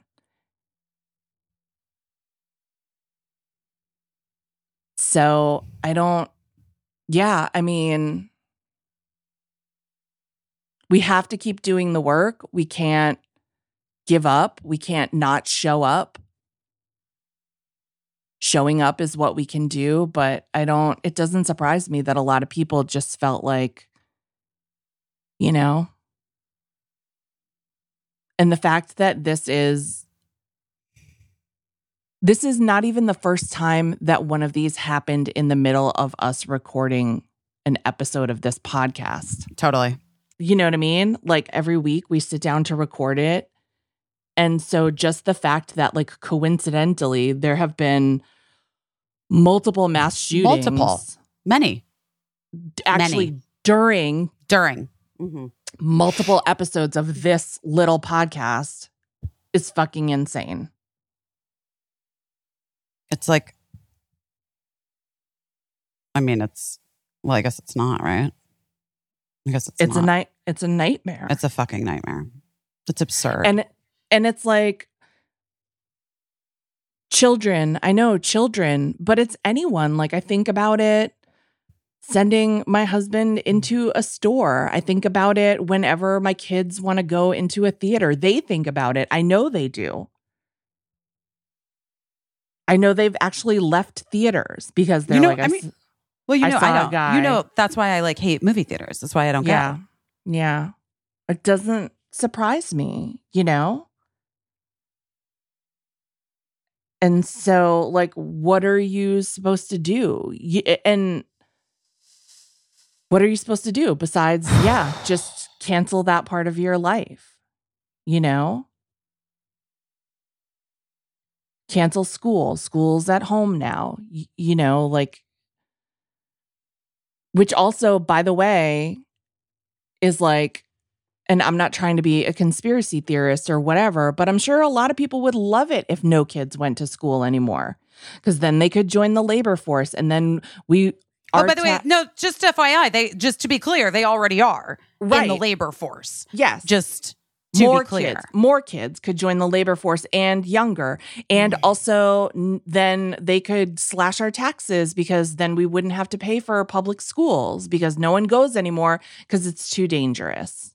No one wants to teach anymore because they're expected to uh, strap themselves up with ammunition and guard the door to protect 30 kids when we on an individual basis don't even feel like we can protect our own one kid. You know, and I saw some like I think a school librarian being like, "You oh, so you want us to like arm ourselves and protect You our don't even trust us to pick out the books. yeah." Yeah.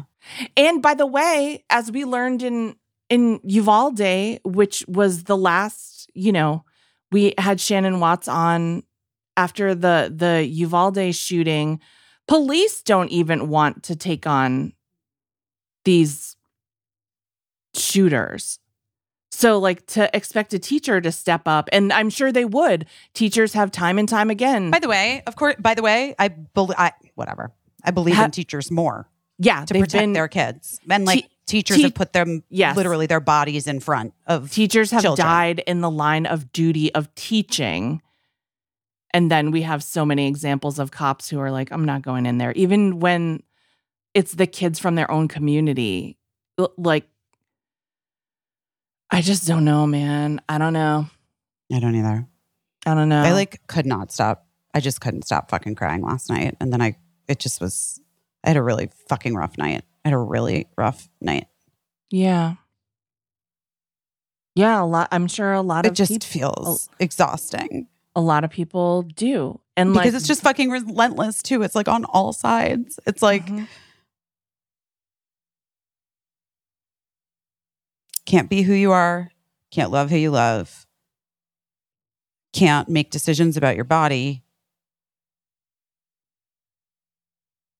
And you can't choose to be safe.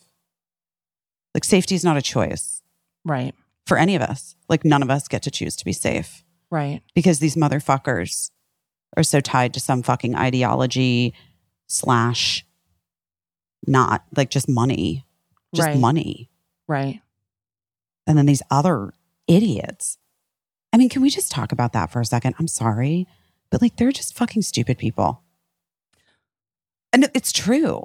yeah Some people are just fucking dumb, guys. yeah. And they're not critical thinkers. And they're just fucking idiots. And I don't even mean like our education system has failed them because obviously it has, but like this kind of thing, this mass shooting thing, it's a very it's a it's a very uniquely mostly um white American yeah tradition. Yeah, it's. St- I mean, yeah, we could say it's a tradition. Sure. Yeah.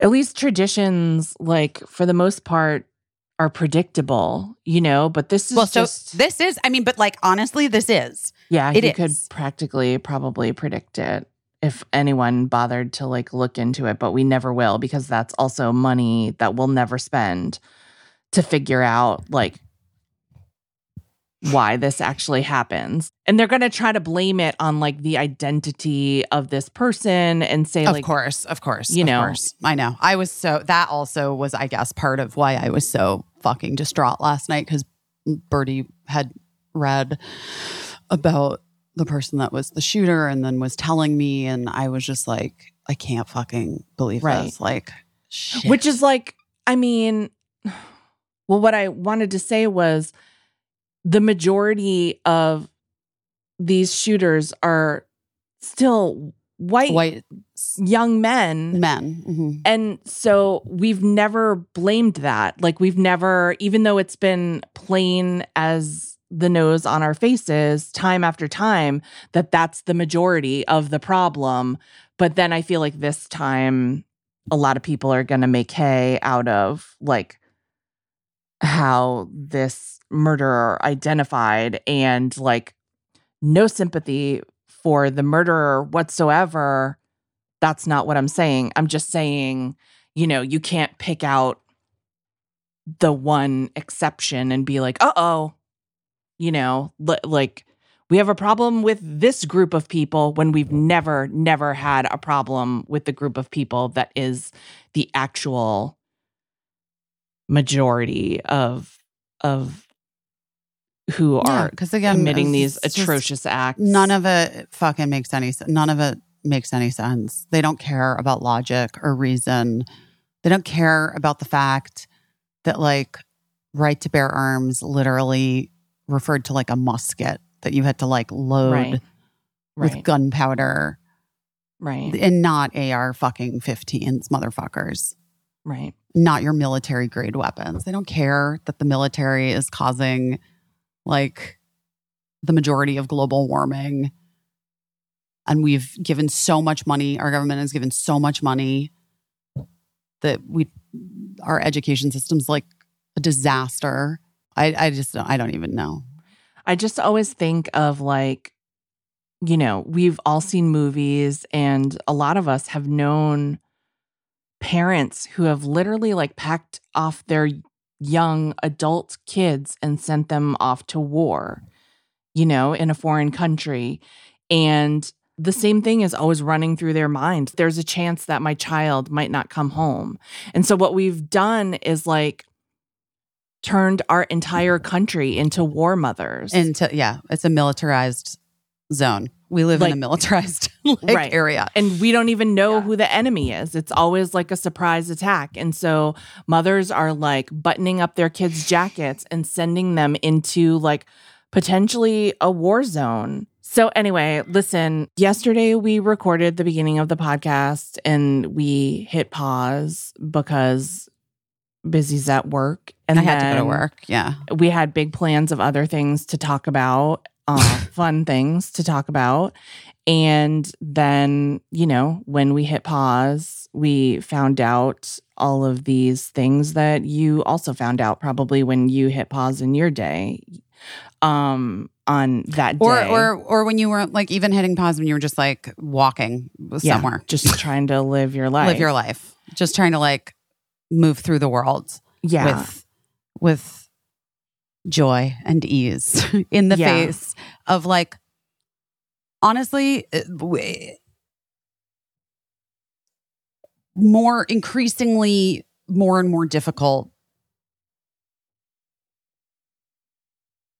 like be i- inundate like being inundated with more and more difficult daily reminders of how broken this system is and how it services so few right.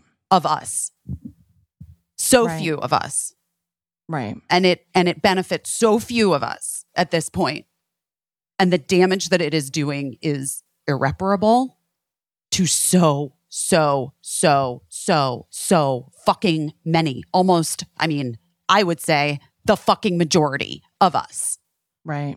and we're just allowing this to continue to happen because what the fuck else are we supposed to do So I think what we're gonna do is um right now we're gonna replay the interview that we did with Shannon Watts from Moms Demand Action, which is an organization that is fighting the NRA every day out there doing the work because I know we sound hopeless and we feel hopeless. And so I can imagine that you feel hopeless. So we're going to replay that interview with Shannon Watts um, because it bears repeating and it has useful information in it about what we can do while we're waiting for someone to take action, someone in power, uh, and things that we can do to hopefully encourage someone to fucking do something.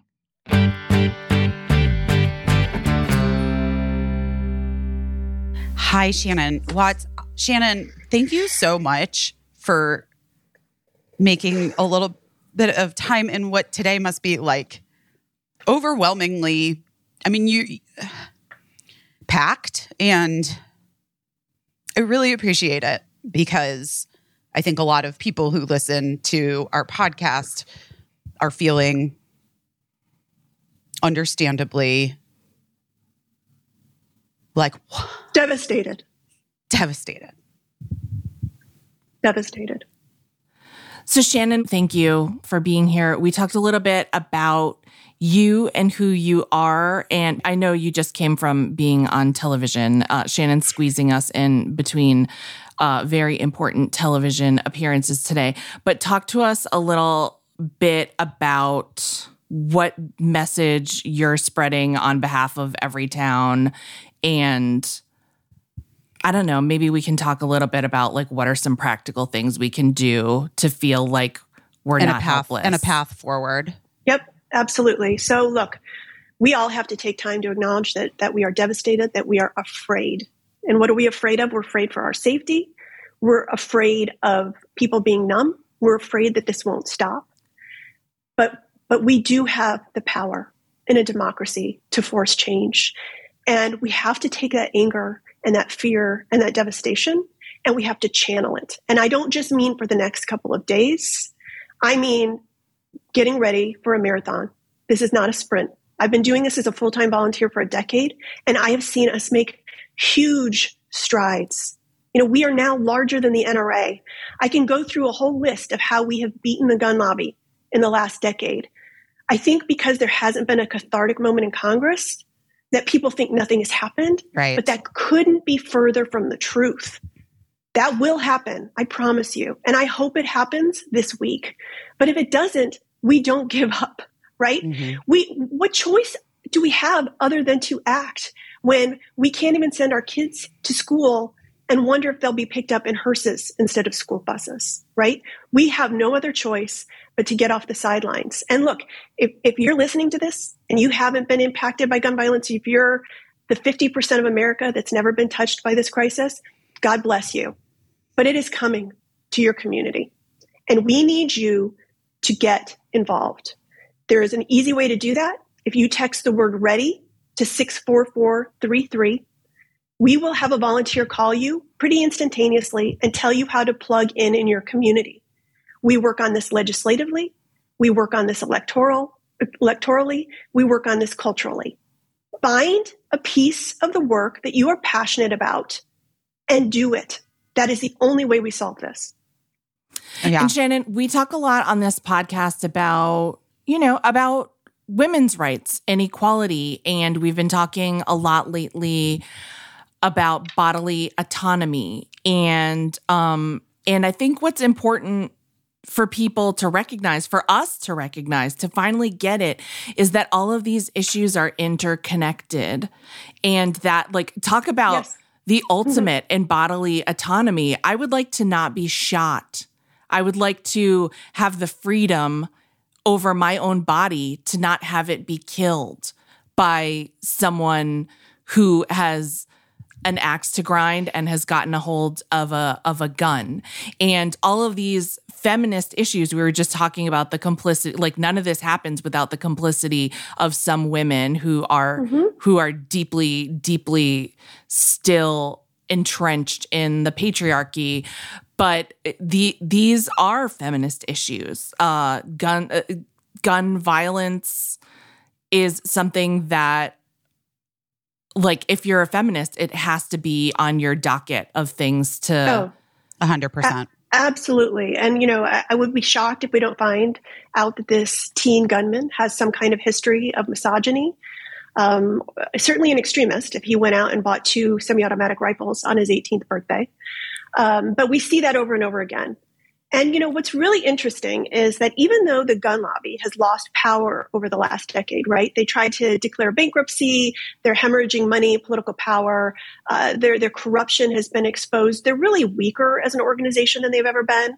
What I couldn't have predicted was that this gun extremism would become part of the policy platform for the GOP right? Mm. That guns have really become yeah. sort of an organizing tool, a fundraising tool. Yes, like abortion. They're Christmas, using it. They're, yeah, they're, they're using Christmas it, cards. Yeah, they're yes, they're using it to speak to a small but really motivated base that they know they can get by using a couple and like pardon the expression trigger words right that's exactly right. And and and so the platform that we're seeing flying through state houses, red state houses, isn't just things like permitless carry, right, which allows you to carry a hidden loaded handgun in public without a background check or training. It's not just that. It's also anti-abortion legislation. It's anti-trans legislation. It's anti-CRT. It's book banning. It is all a part of a policy platform that is interwoven by these extremists who say that they're for law and order, but this is lawlessness. And how do we combat just uh, Shannon, how because I I was lucky enough to be at a lunch with you. Oh no, I'm going to cry. Sorry. I was lucky enough to be at a lunch with you many years ago. and I remember leaving with such hope, like you really have such an ability to continue to show up, you know? How do we, all of us listening, not feel the overwhelm and the fatigue that this these people want us to feel yes. that it's too much and it's insurmountable and they've already won they've already won how do we how do we have what you have how do we help me how just help me understand yep. how you continue to show up in with just you're laser focused and and I am increasingly becoming overwhelmed. I also am a person that's laser focused, but like I'm increasingly becoming overwhelmed myself and feeling like, well, hands, I don't know what the fuck to do anymore. How do we refocus and maintain it? And I just want to say I understand that. And I, I, do want to emphasize that we all have to take care of ourselves. We talk so much about self care in this movement, um, whatever that is for you. For me, it's meditation. It's a bubble bath every night. It may sound trite, but that's what it is. And when we ask our volunteers what helps them keep going, that's sort of our internal motto keep going. It's two specific things. One, it's that they feel we're winning so that's what I was talking to you about before, right? Not just focusing on what's happening in Congress, but it's the fact that we have now passed background checks in 21 states. We have passed something called the red flag law in 20 states. Uh, we've passed uh, laws that close the Charleston loophole in 19 states. We've disarmed domestic abusers in 29 states and on and on and on. We've stopped the NRA's agenda in state houses 90% of the time for the last six years, mm-hmm. right? Those are wins that don't happen unless you show up. And so when you know you're winning, you feel motivated to keep going. And the second reason that people get involved is for the relationships that they create. They find their people. And when you find your people, you have passion and you have a purpose. And again, I am not asking people to get involved and go to the Capitol tomorrow and, and talk to their senator. I'm not asking you to that. You don't have to chain yourself to the White House fence. Maybe you just decide you want to educate people about secure gun storage. Most school shooters in this country are students who get guns from their homes. Maybe you want to help get out the vote in the November elections. We can help you do that immediately. Maybe you want to um, work in your own state house and try to stop bad bills or pass good bills. There's so many things you can do, but you don't have to do all of them. I think that's really important. And I think that um, I remember one thing that you had, I feel like you had said it, I feel like this was at that lunch, but it was such a small thing. And my kid, well, my child is now almost 14, my older one, and my little one is eight, and I feel like I didn't even have Cricket when I, we when I was at that lunch with No. you because Birdie was like very young. It was right after Sandy Hook, and you said this thing that was like, as a parent, and I do it to this day. I say when I'm setting up a play date, just so you know, we have no guns in our home. And so your child is not going to be in a home that has any guns. Or if I'm sending my kid to someone's house who I don't know, I say, I this might sound a little because sometimes it does. You know, you're like, you don't know these people really, but or you do, you think you do. I'm like, I just have to ask this question Do you have any guns in your home? You, Yes. I, I believe it was you at that lunch that t- that just offered that, and I'm just saying it, reiterating it now because it's something that I've implemented in my life, and so many parents are like, "Oh my god, thank you for saying that." Yep. 4.6 million kids live in homes with unsecured guns. Whew. That's that's wild. That's And you never, you just never know. You don't know. You don't know. And but also for every mom and dad out there, for every parent that's feeling kind of awkward, I promise you, I promise you it gets easier. After the first time you do it, it gets easier. Oh my god, And totally. I've talked about this, I think, on the podcast, but I we did the same in our house. And one time I did say before I let my child come over to play, I have to ask, are there are there guns in your house? And the mom said, Well, this is awkward. And I said, Well, just think of how awkward it would be if you had to call me to tell me that one of our kids shot the other one. And so, like, let's just get it over the awkwardness over with. We show you how to do it on our, our website, momsdemandAction.org, on our, our social media channels. Just send a text. That's the best way to do it. We don't That's talk what to I each do. other I. IRL anymore. I send texts. Yeah. Do you have a gay? Do you have a fence around your pool? Do you let your kids play M-rated video games? Do you have peanuts in your house? Do you have guns, and how are they stored? Yes. Um, okay. So we've all been, I feel like, grieving nonstop. And I think it's really important to acknowledge how deeply upsetting and massive the loss of life has been. And it feels like it's accelerating. But I do think that hearing how you're winning, we're winning is helpful. And I and I just I'm curious like if there's one thing today that we should do, what is it? Text the word ACT to 64433. We will immediately help you plug in. Uh, as you can imagine, we are creating plans right now about what comes next. How do we organize? How do we fight back? How do we demand action? Not just now, but all the way through November. And we will help you get involved to do that. We need every single vo- vote, every single voice. And again, if you've been sitting on the sidelines and, and watching these tragedies unfold while other people do the heavy lifting of, of volunteering, it's time. And, and I say that with love because I am someone who did not get involved until 26 people were killed inside an elementary school. But black and brown women have been doing this work without attention for decades. And Yes. it's time for us to do it too. Um, Shannon, thank you so much. Um, Thank you. And thank you just for, again, one thing that we talk about in the reproductive rights movement um, and in this movement is that the other side, real they really are able to laser focus, right?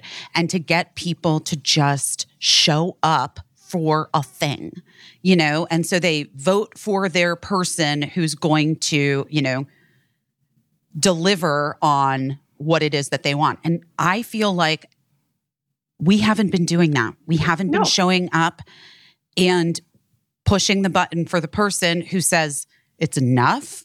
We need gun control now.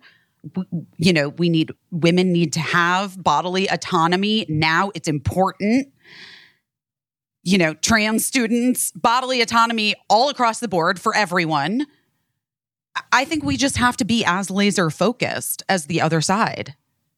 That's right. I, I, saw too many white women voting for now Governor Youngkin in Virginia because they wanted to punish Democrats because their schools were closed. And I certainly understand the frustration of schools being closed during COVID. But this is his agenda guns in schools, guns for anyone, anywhere, anytime, no questions asked. Like you said, we have to be laser focused. We have to vote for the candidates who are on the right side of this issue. If you want to know where your uh, candidates and elected officials stand, go to gunsensevoter.org and you can see their policy positions on guns there.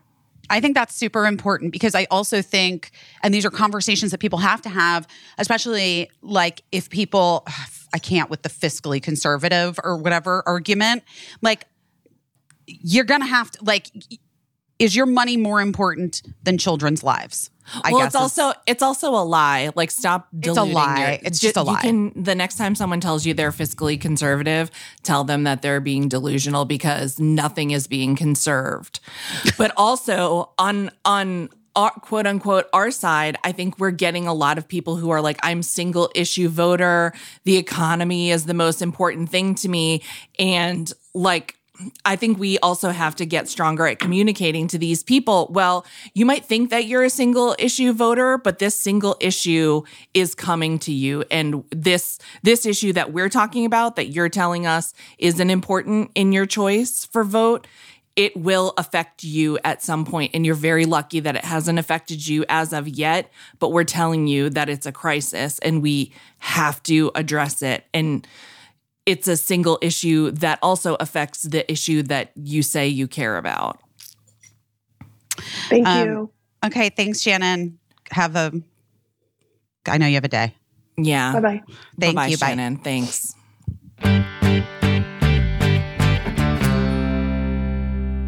And also, if you fucking have family members that are gun people, just fucking go for them. Like, go for it. Just go for it you need to like you need to call them the fuck out. I'm because I'm done. I like actually don't have any family that are gun people. Did you see that like state senator who was talking about the anti-trans bill in um I, I don't know where she was, but she was like, cause cause how could I? Because there are yeah. so many fucking states at this point. And she was like, if you allow this to go through, like I'm done. Don't right. look at me. Don't send me your Christmas cards. Don't stop by my office to ask me a question. Right. Right. I'm done with you. And that yeah. is what I fucking feel like about people who are holding who who we, you know, who we have to pry their fucking AR-15s from their cold dead hands. Okay, fine. Bye. You're dead it's, to me. Uh, listen it's hard you know because we've we've certainly discussed like both sides of this argument too. Is it better to stay in touch with someone and try to talk reason to them or is it better to cut people out of your life? And is that what they basically want? I don't know. Everybody has to take their own situation and figure it out. Like first of all if someone in your life has guns be fucking safe around them. That's what i would say. Don't go to their house and just be don't safe. let your and, kids go to their house and listen don't to let, yeah listen to your gut with respect to why they have those guns and are they likely to ever turn them on you because that is something or, that we or see. someone that they love someone Ex- else that they love exactly so probably a woman or a child be fucking careful if you know someone that has guns because already like if someone's super into guns and they can't see the point of any of this, then they're already the type of person who might be itching to have a reason, have a grievance to fucking use those guns. So my my advice, not that I'm an expert, but my advice is if you know someone who owns guns, be careful because besides like the anger, there's the accidents, you know? Like, mm. in addition to the anger, we always hear about the unfortunate accidents and how oh, it was 100%. Nobody's 100%. fault that this person had an oh, just a tragedy. Gun. Just a tragedy. Yeah. That the three year old shot his five year old sister. Just so a tragedy. Literally just be careful. And then you have to make the call. Is is this person in your life like are they worth talking to? Or can you get through to them at all? Would you removing yourself from their life would it cause them to reflect on why that was? Or would it just confirm to them the way that they're already feeling? Like good good riddance. Like Also, I do want to say I do have like I do have a couple friends who yeah. like like a couple of my friends from Arizona who Yeah. like gu- like have guns, like guns or whatever, Yeah. who are in favor of banning assault rifles, Right. who are in favor of sensible gun laws, and who are in favor and who are responsible gun owners and keep their bullets locked separately than their fucking guns. Well, listen, statistically, like, okay, so if we're to believe how many people in this country have guns, and then you overlay it with the percentages of like the overwhelming majority of this country is also for sensible gun control, that means, according to math, that a lot of gun owners are for sensible gun control. Correct. Correct. So, Just not just not the ones getting money from the NRA. That's the truth. exactly exactly so you know this is this is where it gets tricky right because like there could be a gun owner in arizona who believes in sensible gun control that needs to vote better That's the that's the trick. right so you know people need to decide that we're done putting up with this and that includes that is going to include people who own guns and believe Oh, a hundred percent. that guns can be owned safely and responsibly, that it's going to include them. We need them. we need them to be loud. I mean, in fact, in some ways, you kind of want them to be the loudest, right? Like Right. because the responsible dog owners. I just said the responsible dog owners. I heard you're Yeah, very Yes. G- Gina's on your mind. Sorry, I'm sorry, I'm sorry. And also, dogs are so much better than guns. Let's be real. All right, I gotta go fucking learn my lines now and get my shit together and try to do my job. Try to go do a silly comedy. Right. It's hard. I know. Um But I love you. Thank you for love you too. And thanks for coming, you know, on. And guys, sorry, sorry. Like we want to come here and have fun every week. I And know like, I didn't even get to tell you my good idea. well, let's save it for next week. I don't And- even care about it anymore. You will care about it again. We will all we will all feel things again, mm. but it's asking a lot of all of us to live through this and rebound over and over without it changing who we are. And without anything changing it. Right. And so, you know, sending so much love to anyone who has ever Lost someone. lost someone to gun, gun violence. violence. or has been threatened with gun violence or who is afraid that that's going to happen to them tomorrow, who is having overwhelming anxiety because gun violence is the way of this country. I know. I was also thinking about that. I was thinking about all the people that get re traumatized every time, every Mhm. time. All the kids, all the adults, all the parents, all, All the parents the who have- family members, all have to of the. relive it. Yeah. I can't, I can't, I, I, it, it's hard, it's hard enough for me. And I have fucking, I have yet to, you know, Jesus fucking Christ. And now we're getting to the point where people are like, oh, I survived Two. Right. Yeah. Two. And, you know, or that what- mom that was on the on that took over Fox News the, Right. their live feed yesterday, which was she was incredible, Right. incredibly well spoken. Who was from Highland Highland Park, and they were at you know had survived that mass shooting, and her Right. I think nep- niece and nephew went to that went to the school in Nashville, Right. and they were just there on vacation, like visiting for spring break. Yeah. In Connecticut, Sandy Hook happened. And then in my Yeah. kid's high school, they Mm. Stopped a kid that had a, apparently an arsenal of weapons.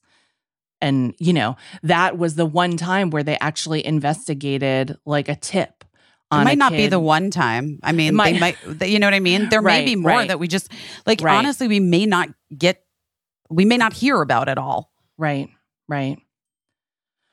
All right. Sending Okay, everybody go. love Mm. and strength. Um, yeah, good luck at work, break a leg. And, And thanks again to Shannon Watts for continuing to show up. And I think she's stepping down from Mom's Demand. She's like retiring from Dom- Mom's Demand in like a formal way, but like obviously still doing the work. And just everyone who volunteers with Mom's Demand or March for Our Lives or, you know, if you're feeling hopeless, like Yeah. we are in this minute, I'm going to re-listen to this interview, by the way, because I remember Yeah. how she really does make me realize that like we can make changes and we can continue to make changes and we have Yes. made changes. We have. yes, It's just not big enough yet and we got to keep fighting. That's it. yeah. We love you guys. We love you. We'll talk to you next week. Stay safe and Yeah. be kind to each other. Yes. And thank you for always being so kind to us. And we'll we love talk- you guys. We love you. Listen, you can add this. We can add this to the episode. I just want to like say cuz I just got good news. Okay. that my friend is going to get to come home from the hospital Oh, that's very good news. in two days. And it is really good news because it's been a really fucking weird three weeks, really hard three weeks. And Yeah. I'm so, it's not like, uh, it's going to be a journey for a Right. while longer. Right. Well, for fucking for a time. It's gonna be like a fucking journey. But um I'm just I'm like so grateful that she gets Yeah. to come home from the hospital in two Yeah. days and be with her kids and like recover. Um and try to get better. Great. That's good news. I know I wanted to tell you because I know you've been worried too. Yeah. Okay. But that's good news. Such good news. I'm and it's so not, happy. you know, and on a day, a day like today, when we're just like, ay, ay, ay, let's take the win. You know what I mean? 100%. 100%. Let's take a fucking, let's take a win. We'll talk to you soon. Bye.